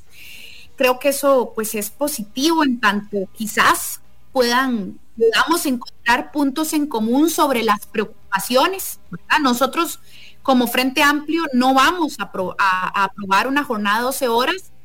Eh, yo sí creo que si hay sensibilidades en otros partidos en donde también algunas de estas preocupaciones se comparten, sobre todo las vinculadas a las labores de cuidado, eh, de ahí a lo mejor podemos abrir una discusión sobre eso y, de alguna forma eh, impedir que sea tan nefasto sin que, repito, nosotros no estamos de acuerdo con una jornada de 12 horas que es en esencia dañina y no va a generar más empleo. Y porque ya se puede elaborar más si le pagan horas extra. Eh, pero bueno, no creo que las fracciones sean homogéneas en, esto. Sí hay una mayoría que posiblemente eh, impulse el texto, aunque está en discusión cuál texto, ¿verdad? Porque hay, como te digo, diferentes sensibilidades. Pero sí creo que mucho de lo que se puede hacer respecto a este documento tiene que ver con la capacidad de los diferentes colectivos y sectores de la sociedad de manifestar su opinión al respecto.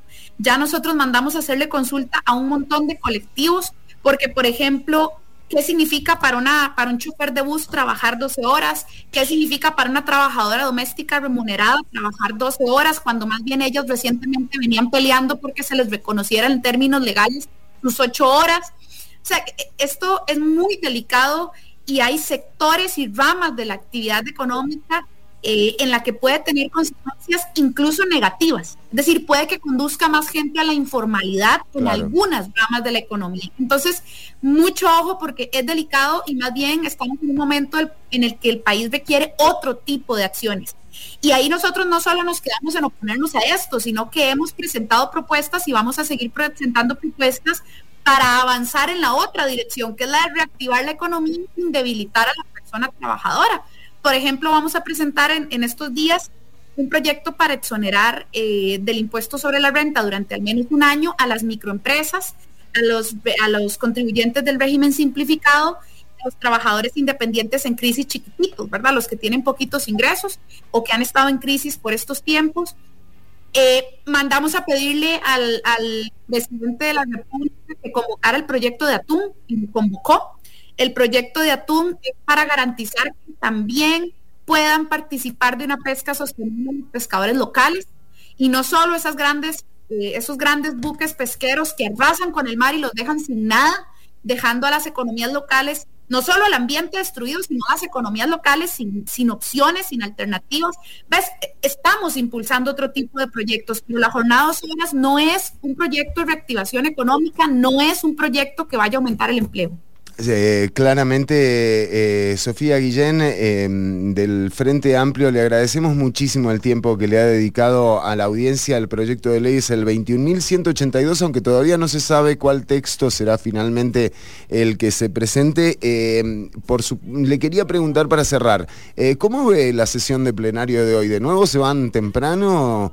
O, los tenemos hasta las 5? Porque a, mí las tardes se me hacen aburridas sin plenario, diputada. Sí, a mí también. Yo quisiera pues una convocatoria mucho más tensa, eh, pero la, convocatoria sigue estando un poquito débil, aunque hoy sí vamos a avanzar, se espera poder avanzar. ¿En permanentes? Eh, dos proyectos, en dos proyectos de ley eh, que estaban para primeros debates. Esperamos que se pueda avanzar eh, uno es sobre una desafectación de un terreno para poder eh, abrir espacio a la ruta, al canal San José San Ramón.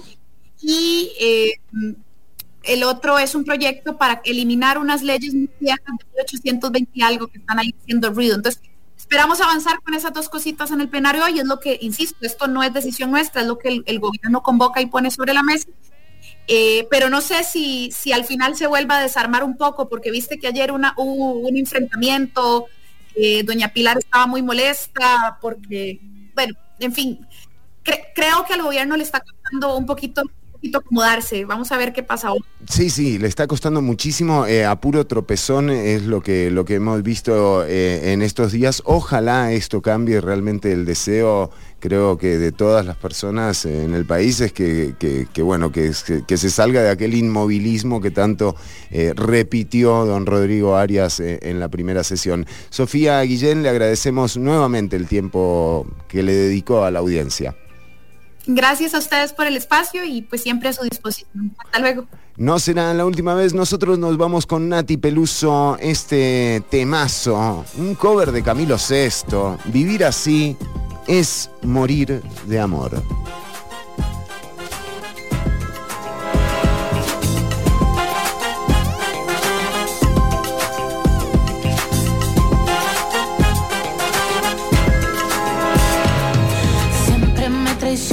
la razón y me domina el corazón.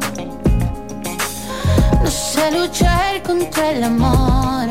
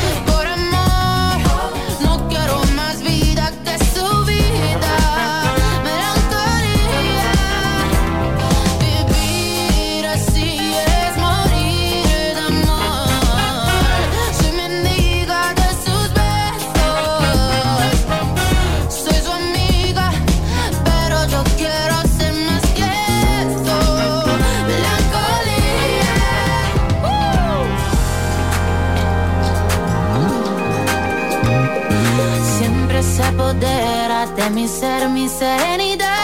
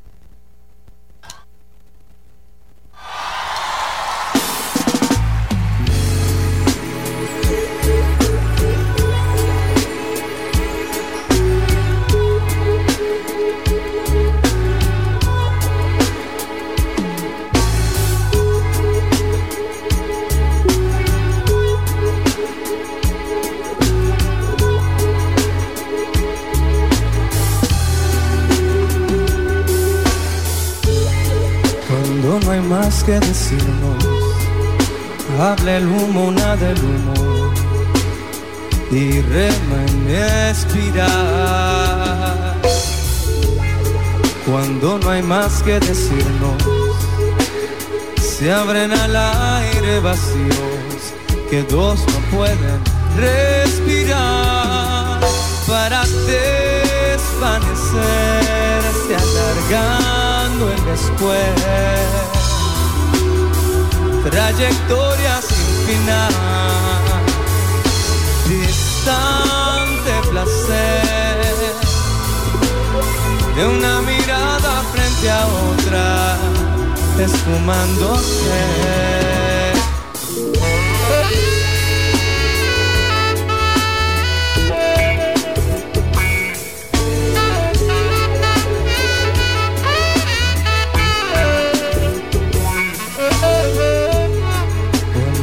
más que decirnos, me hago uno con el humo, serpenteando la razón. De todo aquello decidido. Se alarga el tiempo y me olvido, me olvido como no, y en la espera vagamos indiferentes por el espacio que dejó para desvanecerse alargando el después.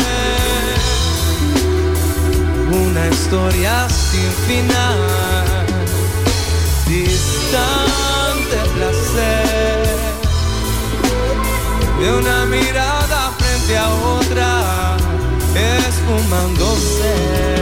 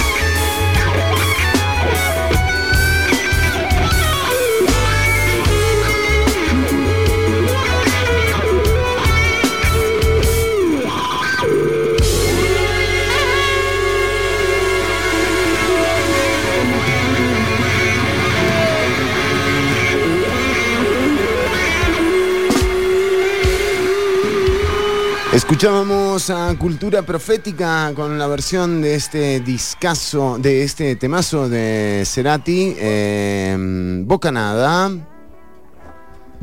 Uy, cómo me gusta esto también, ¿eh?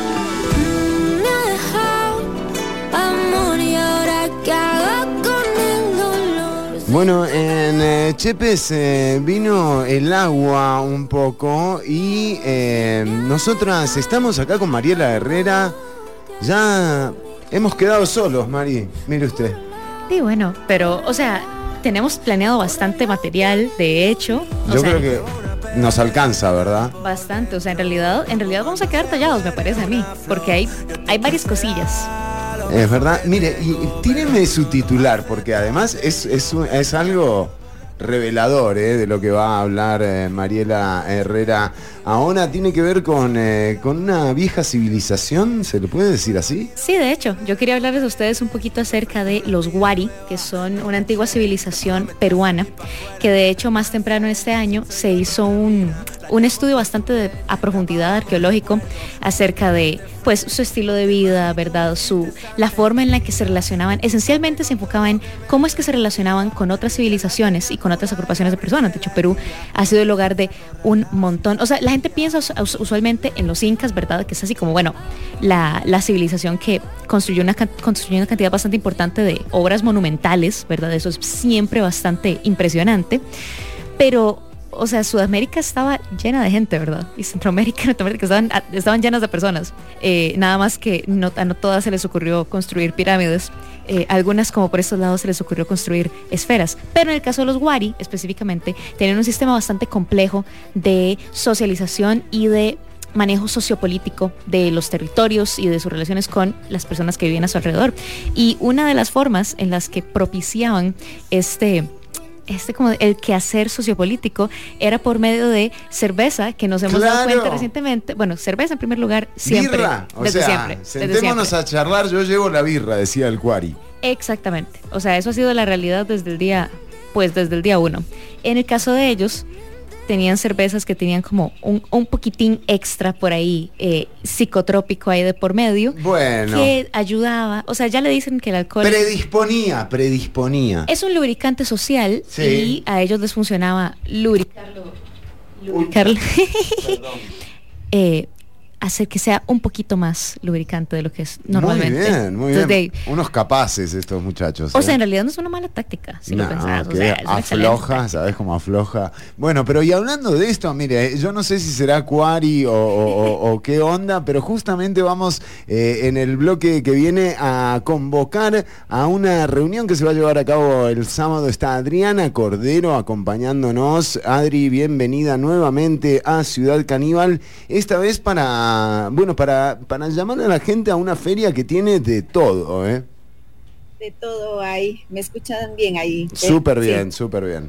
genial. Bueno, ve, sabiendo que hay poco tiempo, el 21 de mayo, a partir de las 6 de la tarde hasta las 12 de la noche, vamos a estar en el taller del artista, que es en Tres Ríos, en Cartago. Si lo ponen en Waze, les sale así, taller del artista, llegan directo. Eh, vamos a estar ahí con una feria de lo que le pusimos argenticos, porque somos un montón de gente que nacimos allá o nacimos acá y nos fuimos o, vinimos o, hemos, o es, somos una mezcla. Entonces, este, armamos esta feria, ya vamos por 14 puestos, así que van a encontrar de todo. La idea es que vayan a, a comprar para llevarse a sus casas, pero que también van a poder comprar cosas que se van a poder a comer ahí. Van a ver unas copitas de lubricante social. De lubricante social, mirá vos. Ayuda, ayuda. O sea, ¿quién lo diría? Va a haber copitas de vino y van a haber unas cervecitas argentinas y entonces pueden sentar ahí a ver los espectáculos porque además vamos a tener circo familiar con señor Arácnido, vamos Con- a qué tener bien, Arácnido, Sebas, muy bien, muy bien. que es, que es el otro coproductor de esto, ¿no? Somos él y yo los que los que estamos con esta actividad. Va a haber un dúo de tangos que son, este, está compuesto por José Castro y Pablo Lago. Ellos van a, a cantar y tocar tango con bandoneón, así que va a estar muy Qué bonito. eso. lindo.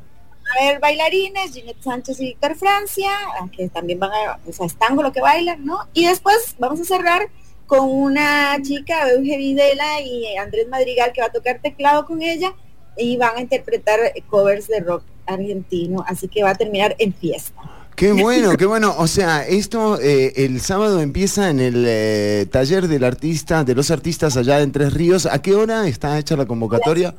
a las 6 de la tarde. A esa hora ya vamos a estar, va a estar abierto todos los puestos y tipo 7 vamos empezando con los espectáculos y va a ir terminando los espectáculos tipo 9 de la noche por ahí. Entonces, para que se den una vuelta, saquen el ratito, sepan que se pueden comprar un choripán y comérselo ahí o una pizza recién hecha por Sebas también, si no está actuando, eso sí, ¿no? Qué grande, te tira la pizza, ¿no? En un malabar te tira la pizza, la, la agarrás en el aire, así. Exactamente. Bueno, no, la idea es compartir, juntarnos, porque además el 25 de mayo es fecha patria en Argentina, entonces un poco también juntarnos con esa, con esa excusa y, y bueno, va a haber de todo.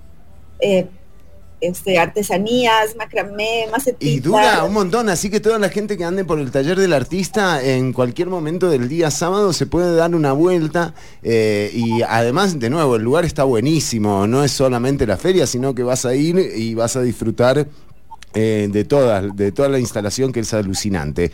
Eh, Sí, vamos a estar en el segundo piso, entonces va a- es, es cubierto, no, si llueve no se van a mojar, pero sí es bastante abierto, circula el aire, así que tampoco se tienen que preocupar por estar encerrados en un lugar ahí. Qué bueno que haya un, eh, un dúo de tango y bailarinas, me encanta.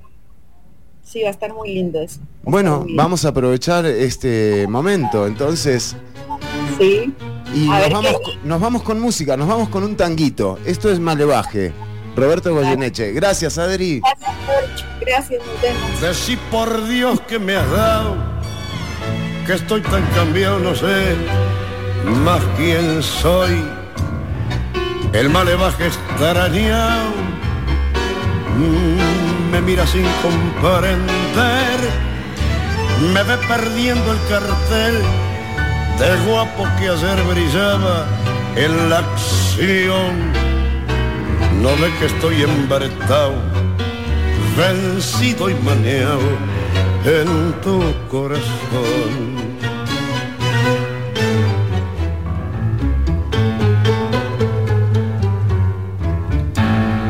Te vi pasar tangueando altanera con un compás tan hondo y sensual que no fue más que verte y perder la fe, el coraje, el ansia guapear.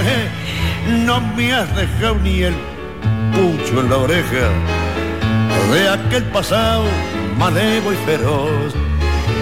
Ya no me falta para completar más que ir a misa e hincarme a rezar. Hacer de miedo a matar, en vez de pelear me puse a correr.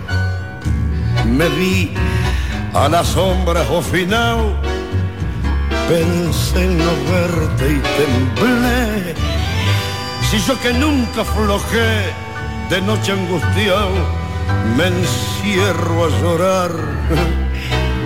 Decí por Dios que me has dado, que estoy tan cambiado, no sé más quién soy.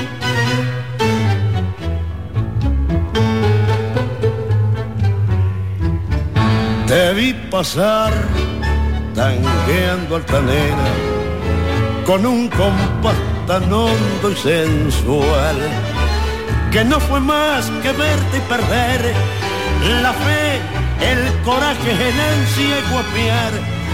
No me has dejado ni el pucho en la oreja de aquel pasado manejo feroz.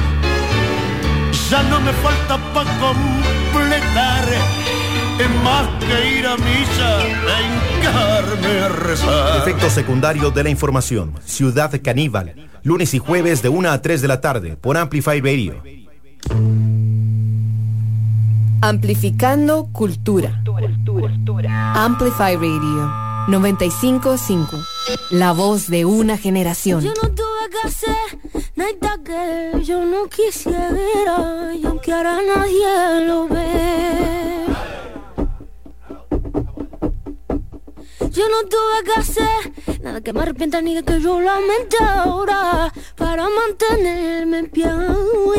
Yo me maté 24-7, solo que tuve que hacer. Soy igual de Igual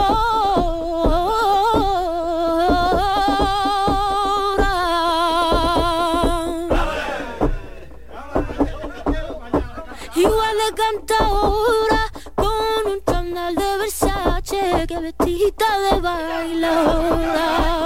Con un chándal de Versace que vestida de bailadora. Y aunque a mí me martigan, a mí se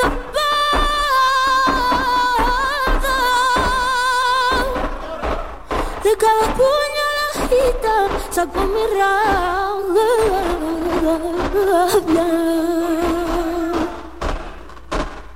Y aunque no tenga dinero, no tenga nadie,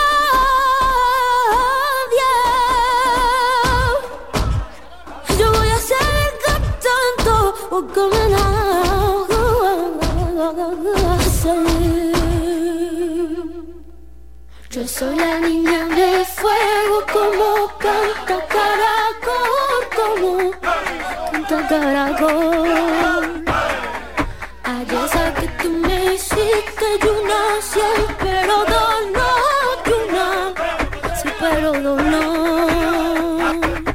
Yo soy muy mía, que Dios bendiga al pastor y Merced. A la víctima tengo ya mía, a mi familia ya la libertad.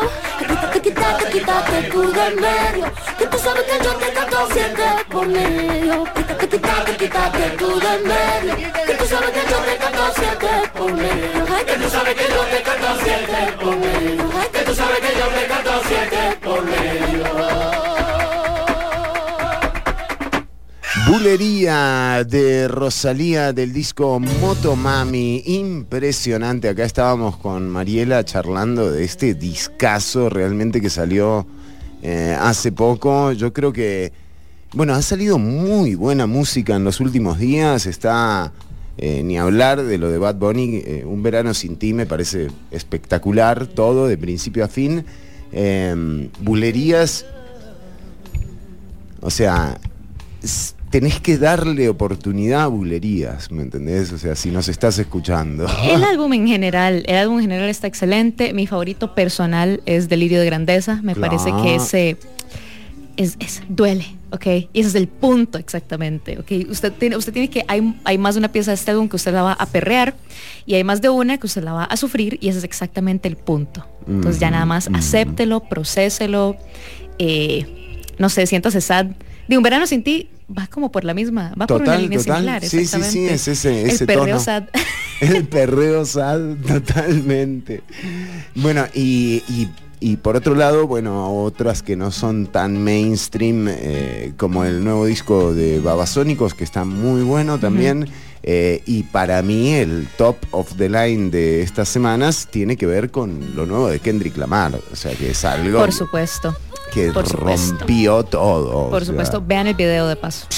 Está buenísimo. Es increíble ese video. sí, es sí, un, sí. eh, lo hace con un deep Es un fake. deepfake, ajá. Y, em, pero, pero está tan bien seleccionado cada personaje con cada verso. Sí, es que son figuras muy muy concretas, o sea, mandarte con Kanye West y con eh, O.J. Simpson y ay, bueno, y, eh, lo de Nipsey lo de también. Nipsey exactamente. Em, eh, no, no, realmente Will Smith. Will eh, Smith. es, es impresionante el, el video de The Heart, Part 5 o par- parte 5, The Heart. Así lo podés encontrar eh, el nuevo trabajo de, de Kendrick Lamar, que es espectacular. Aparentemente el nuevo disco es, eh, son dos discos. Es Mr. Morale por un lado, and The Big Steppers eh, por, por otro. Ah. Según lo que se ha logrado ver, ya faltan pocos días para que para que salga completo, ¿no? Sí, sí, sí, que eh, fue muy largo no tenerlo a, a Kendrick durante todo este tiempo. Sin embargo, también salieron otras producciones, eh, como la de Denzel Curry, eh, Melt My Eyes, es también otra obra de arte, realmente, o sea, de, de lo que he escuchado eh, últimamente en rap, eh, esto me, me parece de lo mejorcito, ¿no? Como que recoge todo, recoge un poco del acid jazz, del old school, y tiene a Denzel Curry rapeando, que o sea, que tiene una dinámica de rapeo única, es lo que eh, iba a decir, es muy particular de él. Impresionante, Sí, ¿verdad? sí. Eh, bueno, y Melt My Eyes, eh, ¿y qué otro disco salió? Sí, interesante últimamente. Ah, IDK. IDK, que también tiene un feature eh, con, eh, con Denzel Curry y, mm, y producido por Kate Tranada. Eh, muy bueno, muy bueno. Lo de IDK también, no se lo pierdan, escúchenlo porque está buenísimo. De hecho, podríamos aprovechar y cerrar eh, con ese feature de, de Denzel Curry con IDK y el tema Dog Food. Pero antes de esto, Mariela Herrera, entrémosle a ese contenido del lubricante social. Me interesa sobremanera. Sí, considerando, o sea, todos los temas de conversación del día de hoy han culminado en esto, básicamente. Bueno, básicamente la historia es, entre el año 500 y 1100 antes de Cristo, las tierras altas de Perú fueron el hogar de un imperio bastante extenso, de hecho, conocido como el Imperio de los Wari, el, Wari, el Imperio Wari, ¿verdad? Como los incas, después de ellos, ¿verdad? Ellos son previos al Imperio Inca. em, los Wari lograron de hecho esparcir su cultura a lo largo de distancias impresionantes y el terreno tan complicado que son las montañas de los Andes, ¿verdad? O sea, uno no se imaginaría que una sociedad pudiera extenderse tanto considerando pues las limitaciones geográficas así, Claro, lo objetivas. accidentado que es, Es- eso. Exacto, lo, lo- lo complejo, ¿verdad? Que es viajar por esos terrenos. Más, más, más aún expandirte culturalmente. Ahora, unos nuevos, descu- unos nuevos descubrimientos, de hecho, de un pequeño sitio arqueológico en Perú, obviamente, eh, sugiere que los Wari podían, pudieron haber, ¿cómo decirlo? Pudieron haber, haberse ayudado a forjar alianzas políticas, ¿verdad? Con las otras civilizaciones y las otras gentes que vivían a su alrededor, porque Ah, recordemos que porque de la hecho- gente por birra hace lo que sea. Sí, básicamente les daban cerveza, o sea, con, con, con algo ahí metidito a las élites locales en fiestas, cada cierto, hacían fiestas periódicamente y en estas fiestas forjaban estas alianzas con los líderes de ¿verdad? sociedades eh, vecinas, les daban cerveza con psicotrópicos ahí por dentro y extendían su, su imperio básicamente aún por medio de, de festín en festín, esencialmente, Claro. haciendo amigos. Qué lindo, qué lindo, qué linda forma de socializar. Sí, sí, o sea, le dicen, le dicen el soft power. ¿Cómo ¿verdad? hacemos para progresar? Eh, dijo un guari. Dijo, yo tengo esta birra, no sé. O sea, Promete, ¿qué, les, la qué verdad. les parece? La gente ve, Y bueno, vamos con eso. la gente ve. A, tal- a veces te hace ver demonios, pero, Sí. pero funciona. ¿Qué le ponían? ¿Qué le ponían a esa cerveza? ¿Ayahuasca o algo así? Es bastante interesante, de hecho, porque, ok, básicamente aquí está la cosa.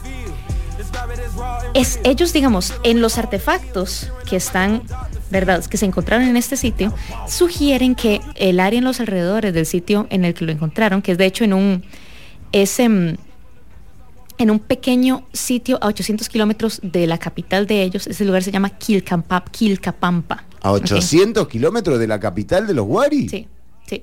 Que probablemente tuvo, o sea, solamente como 100 wari en su pico, ¿verdad? O sea, era un centro, era un, este es un sitio arqueológico bastante, bastante, bastante pequeñito, ¿ok? En- pero es interesante que, se, que, La que esté tan expansión, claro. Exactamente, está a más de 200 kilómetros em, del asentamiento grande más cercano. O sea, esto lo que nos habla es acerca de lo extendido que era este, este, mm, este imperio. Es bastante interesante porque de hecho, ok, lo que encontramos en este sitio es el estilo arquitectónico clásico de los Wari, que verdad hablaremos en algún momento con un arqueólogo, porque yo no soy un arqueólogo. Eh, sus eh, los las copas por medio de las cuales tomaban esta cerveza especial, ¿verdad? Recordemos que esta es una ceremonia, ¿verdad? Las eh, los no es como que ibas a la pulpa y pedías un litro de birra así, dame un litro de la especial. No, no, no, no. Ok. En- y básicamente encontramos, ¿verdad? Tabletas de piedra, ¿verdad? No hay armas en este puesto. Eh, Mm. Lo cual parece interesante, ¿verdad? Porque es como que, ok, estamos bastante lejos de la autoridad más cercana. Deberíamos querer defendernos. Exactamente. ¿Cómo es que un grupo tan pequeñito de foráneos, en realidad, ¿verdad? En esta zona árida, eh, tan lejos de casa, porque es que, ¿cómo es que fue que, que ellos lograron que la cultura más presente en esta, en este, ¿verdad? En esta área, eh, que reconocieran su autoridad? Bueno, siquiera su presencia, incluso su autoridad, porque esto es uno de los límites, ¿verdad? Más lejanillos del Imperio Wari. La pista y el alucinógeno y toda el, el kit de la cuestión está en el suelo seco, ¿verdad? De Quilcampa, que en él se encuentran cientos, pero así como cientos de miles de restos de plantas secas. Estuvieron meses básicamente clasificándolas. Eh, un arqueobotánico, de hecho, de, la Universidad de Dickinson, y encontraron 16 semillas de una planta de, ¿verdad?, selvática alucinógena que se llama vilca.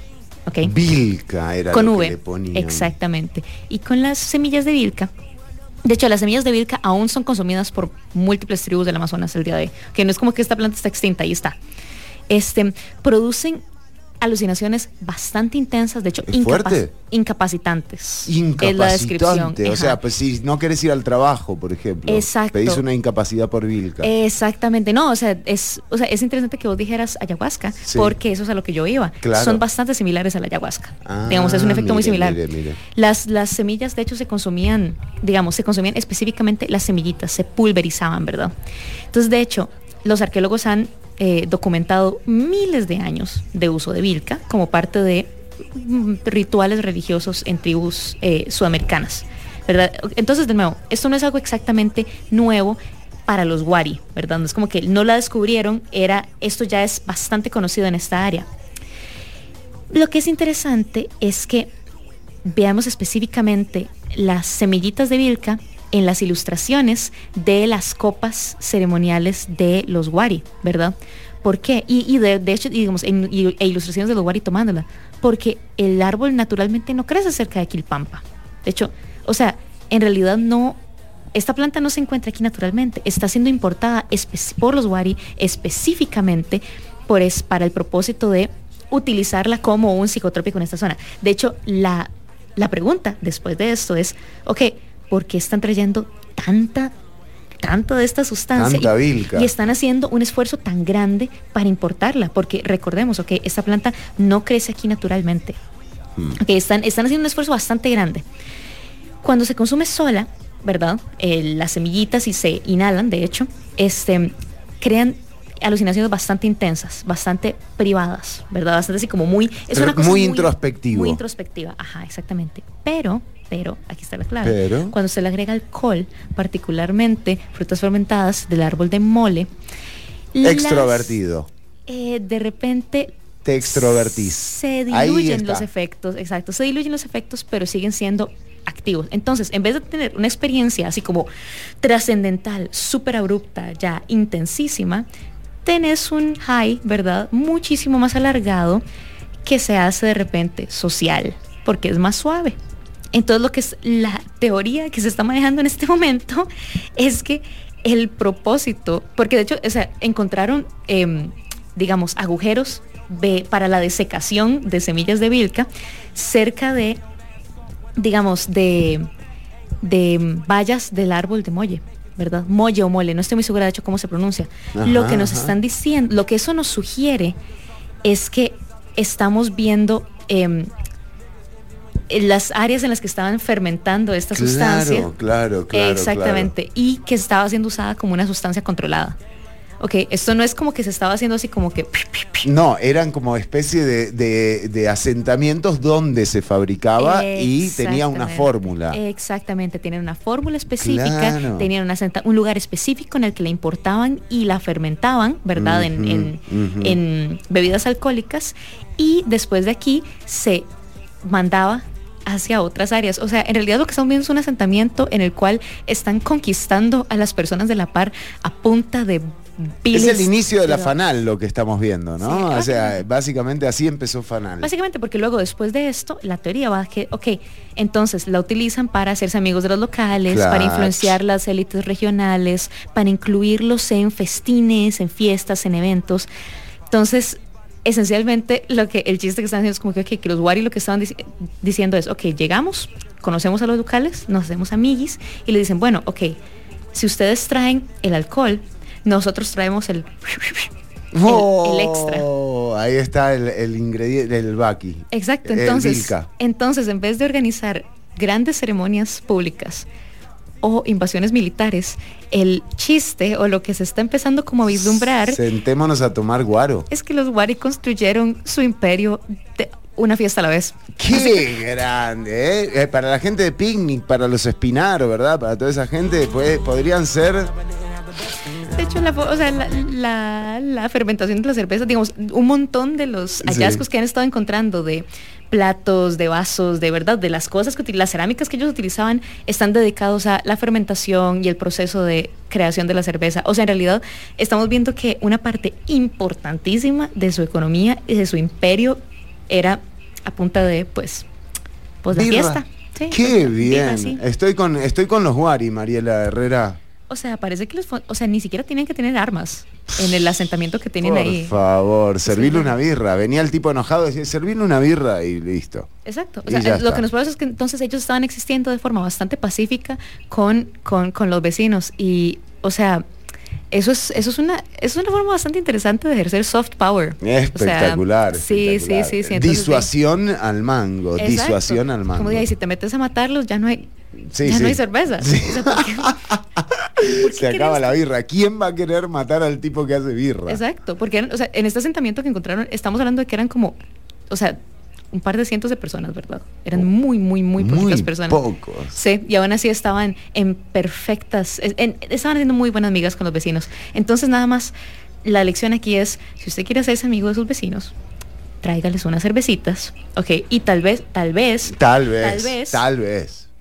Afloje. otras sustancias Ah, bueno, de bien. otra índole y eh, allá, exacto, y ahí, y ahí va a aflojar. Uf. o sea, si funciona, si le Lo voy funciona, a tomar en cuenta, o ¿eh? sea, funcionó para el imperio, para un imperio entero sudamericano. ¿Cómo no te va a funcionar para un ligue? O sea, por favor. No te va a funcionar, no te va a funcionar para que la vecina deje de andarte, de andar hablando paja cada vez que tu perro hace una gracia en el patio de ella. Sí, por favor, señora, contrólese, ¿eh? tómese esta cerveza y después charlamos. Exactamente. Mariela Herrera, como siempre, un placer compartir con usted. Qué lindo, aparte de hacerlo presencial. ¿Verdad que sí? Sí, sí, sí, Sí, se sí, siente sí. mucho más. No sé, es bonito tener los invitados como en persona, poder Claro. mirarlos a los ojos. Saber que son personas también, son porque uno muchas veces se lo cuestiona. O sea, yo no sé, o sea, yo, yo lo que veo es personajes en mi pantalla. Bueno, muy bien. Recordad, para hacerle un recuento a la gente que nos ha acompañado, eh, decirles que el próximo sábado es la feria de la que hablábamos, eh, tango, y eh, productos del sur. Este sábado en el taller del artista ahí en Tres Ríos. Recordad que este sábado también está la premier del documental Ponte en mis pies. Ponte en tus zapatos, ponte en mis zapatos. Ponte en mis zapatos, es cierto, gracias, perdón, eh, eh, gracias Mariela. Eh, Ponte en mis zapatos que se va a estar proyectando en la sala Garbo. Nosotros vamos a estar regalando entradas dobles a través de los perfiles de Ciudad Caníbal. Eh, y de hecho el número para comprar entradas era el 8764 12 8746 1234. 1234 eh, 8746 1234 si querés comprar entradas para ver el documental Ponte en mis zapatos este sábado 14 de mayo a las 4 de la tarde en la sala Garbo. Eh, también el, el domingo, domingo. el domingo hay marcha eh, mundial de la marihuana. Eh, en el caso de la que se está convocando para eh, ir del Parque Francia al Morazán, eh, se desarrolla en apoyo a Mario Cerdas y a todas las personas que han sido condenadas por una ley que de nuevo está totalmente desactualizada con respecto a la realidad que plantean los tiempos que, que corren. Así que este 15 de mayo, Marcha Mundial Marihuana. Eh, tres años sin realizarse, al partir de las 8 y 30 en el Parque Francia, de ahí se marcha al Morazán y hay actividades, está, hay especialistas también. Sí, va a haber varios espe- especialistas hablando, va a haber personas haciendo acrobacia en telas, va a haber pintacaritas, va a haber de hecho bastantes, bastantes actividades como, ¿verdad? Como culturales, incluso para que ustedes vayan y, y pues disfruten. Y de hecho, eh, una de las de, de- parte de la convocatoria tiene que ver con que vayas con tu familia, con que el 4 Traiga- y, gente. el 4 y 20 no es como agarrar y prenderse un puro, sino más bien como pegar un grito y decir aquí estamos, o sea, basta de prejuicios, basta eh, de, de desproporcionalidad a la hora de tratar eh, una, una planta, ¿verdad? Entonces el domingo es un, es un día interesante como para acercarte a- al Parque Francia a partir de las 8 y 30 de la mañana. Eh, y listo, nosotros eh, nos vamos despidiendo. Mira, yo lo veo entrar a Daniel Ortuño con fierro, yo digo, seguro que me viene a partir un fierrazo por la cabeza, pero no, no, ya terminamos, don Daniel, no, no, por favor, ¿eh? ¿Está todo bien? ¿Sí? Qué bueno estar acá, ¿no? ¿Verdad que sí, en persona? Sí, sí, ¿Quién sí, lo diría? me gusta, sí, sí. Pero sí, ya no, no, no nos van, o sea, no le van a meter un fierrazo, todo va a no, estar bien. no, qué bien, menos mal. eh. Eh, bueno, muy bien. Eh, Mariela Herrera, un placer. Siempre un gusto estar por estos lados y pues nos vemos la próxima semana. Así será. Esto es lo más reciente de IDK con Denzel Curry Dog Food. Chau, chau, pasarlo bien, cuidarse. Cuidar al otro y recordá, ganate las entradas eh, dobles para el documental Ponte en mis zapatos en los perfiles de Ciudad Caníbal. Chau, chau.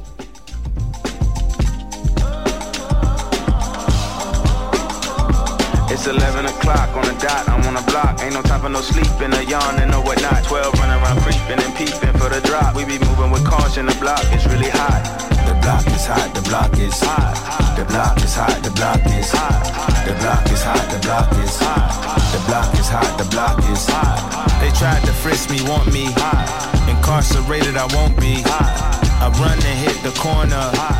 I'm headed for the border.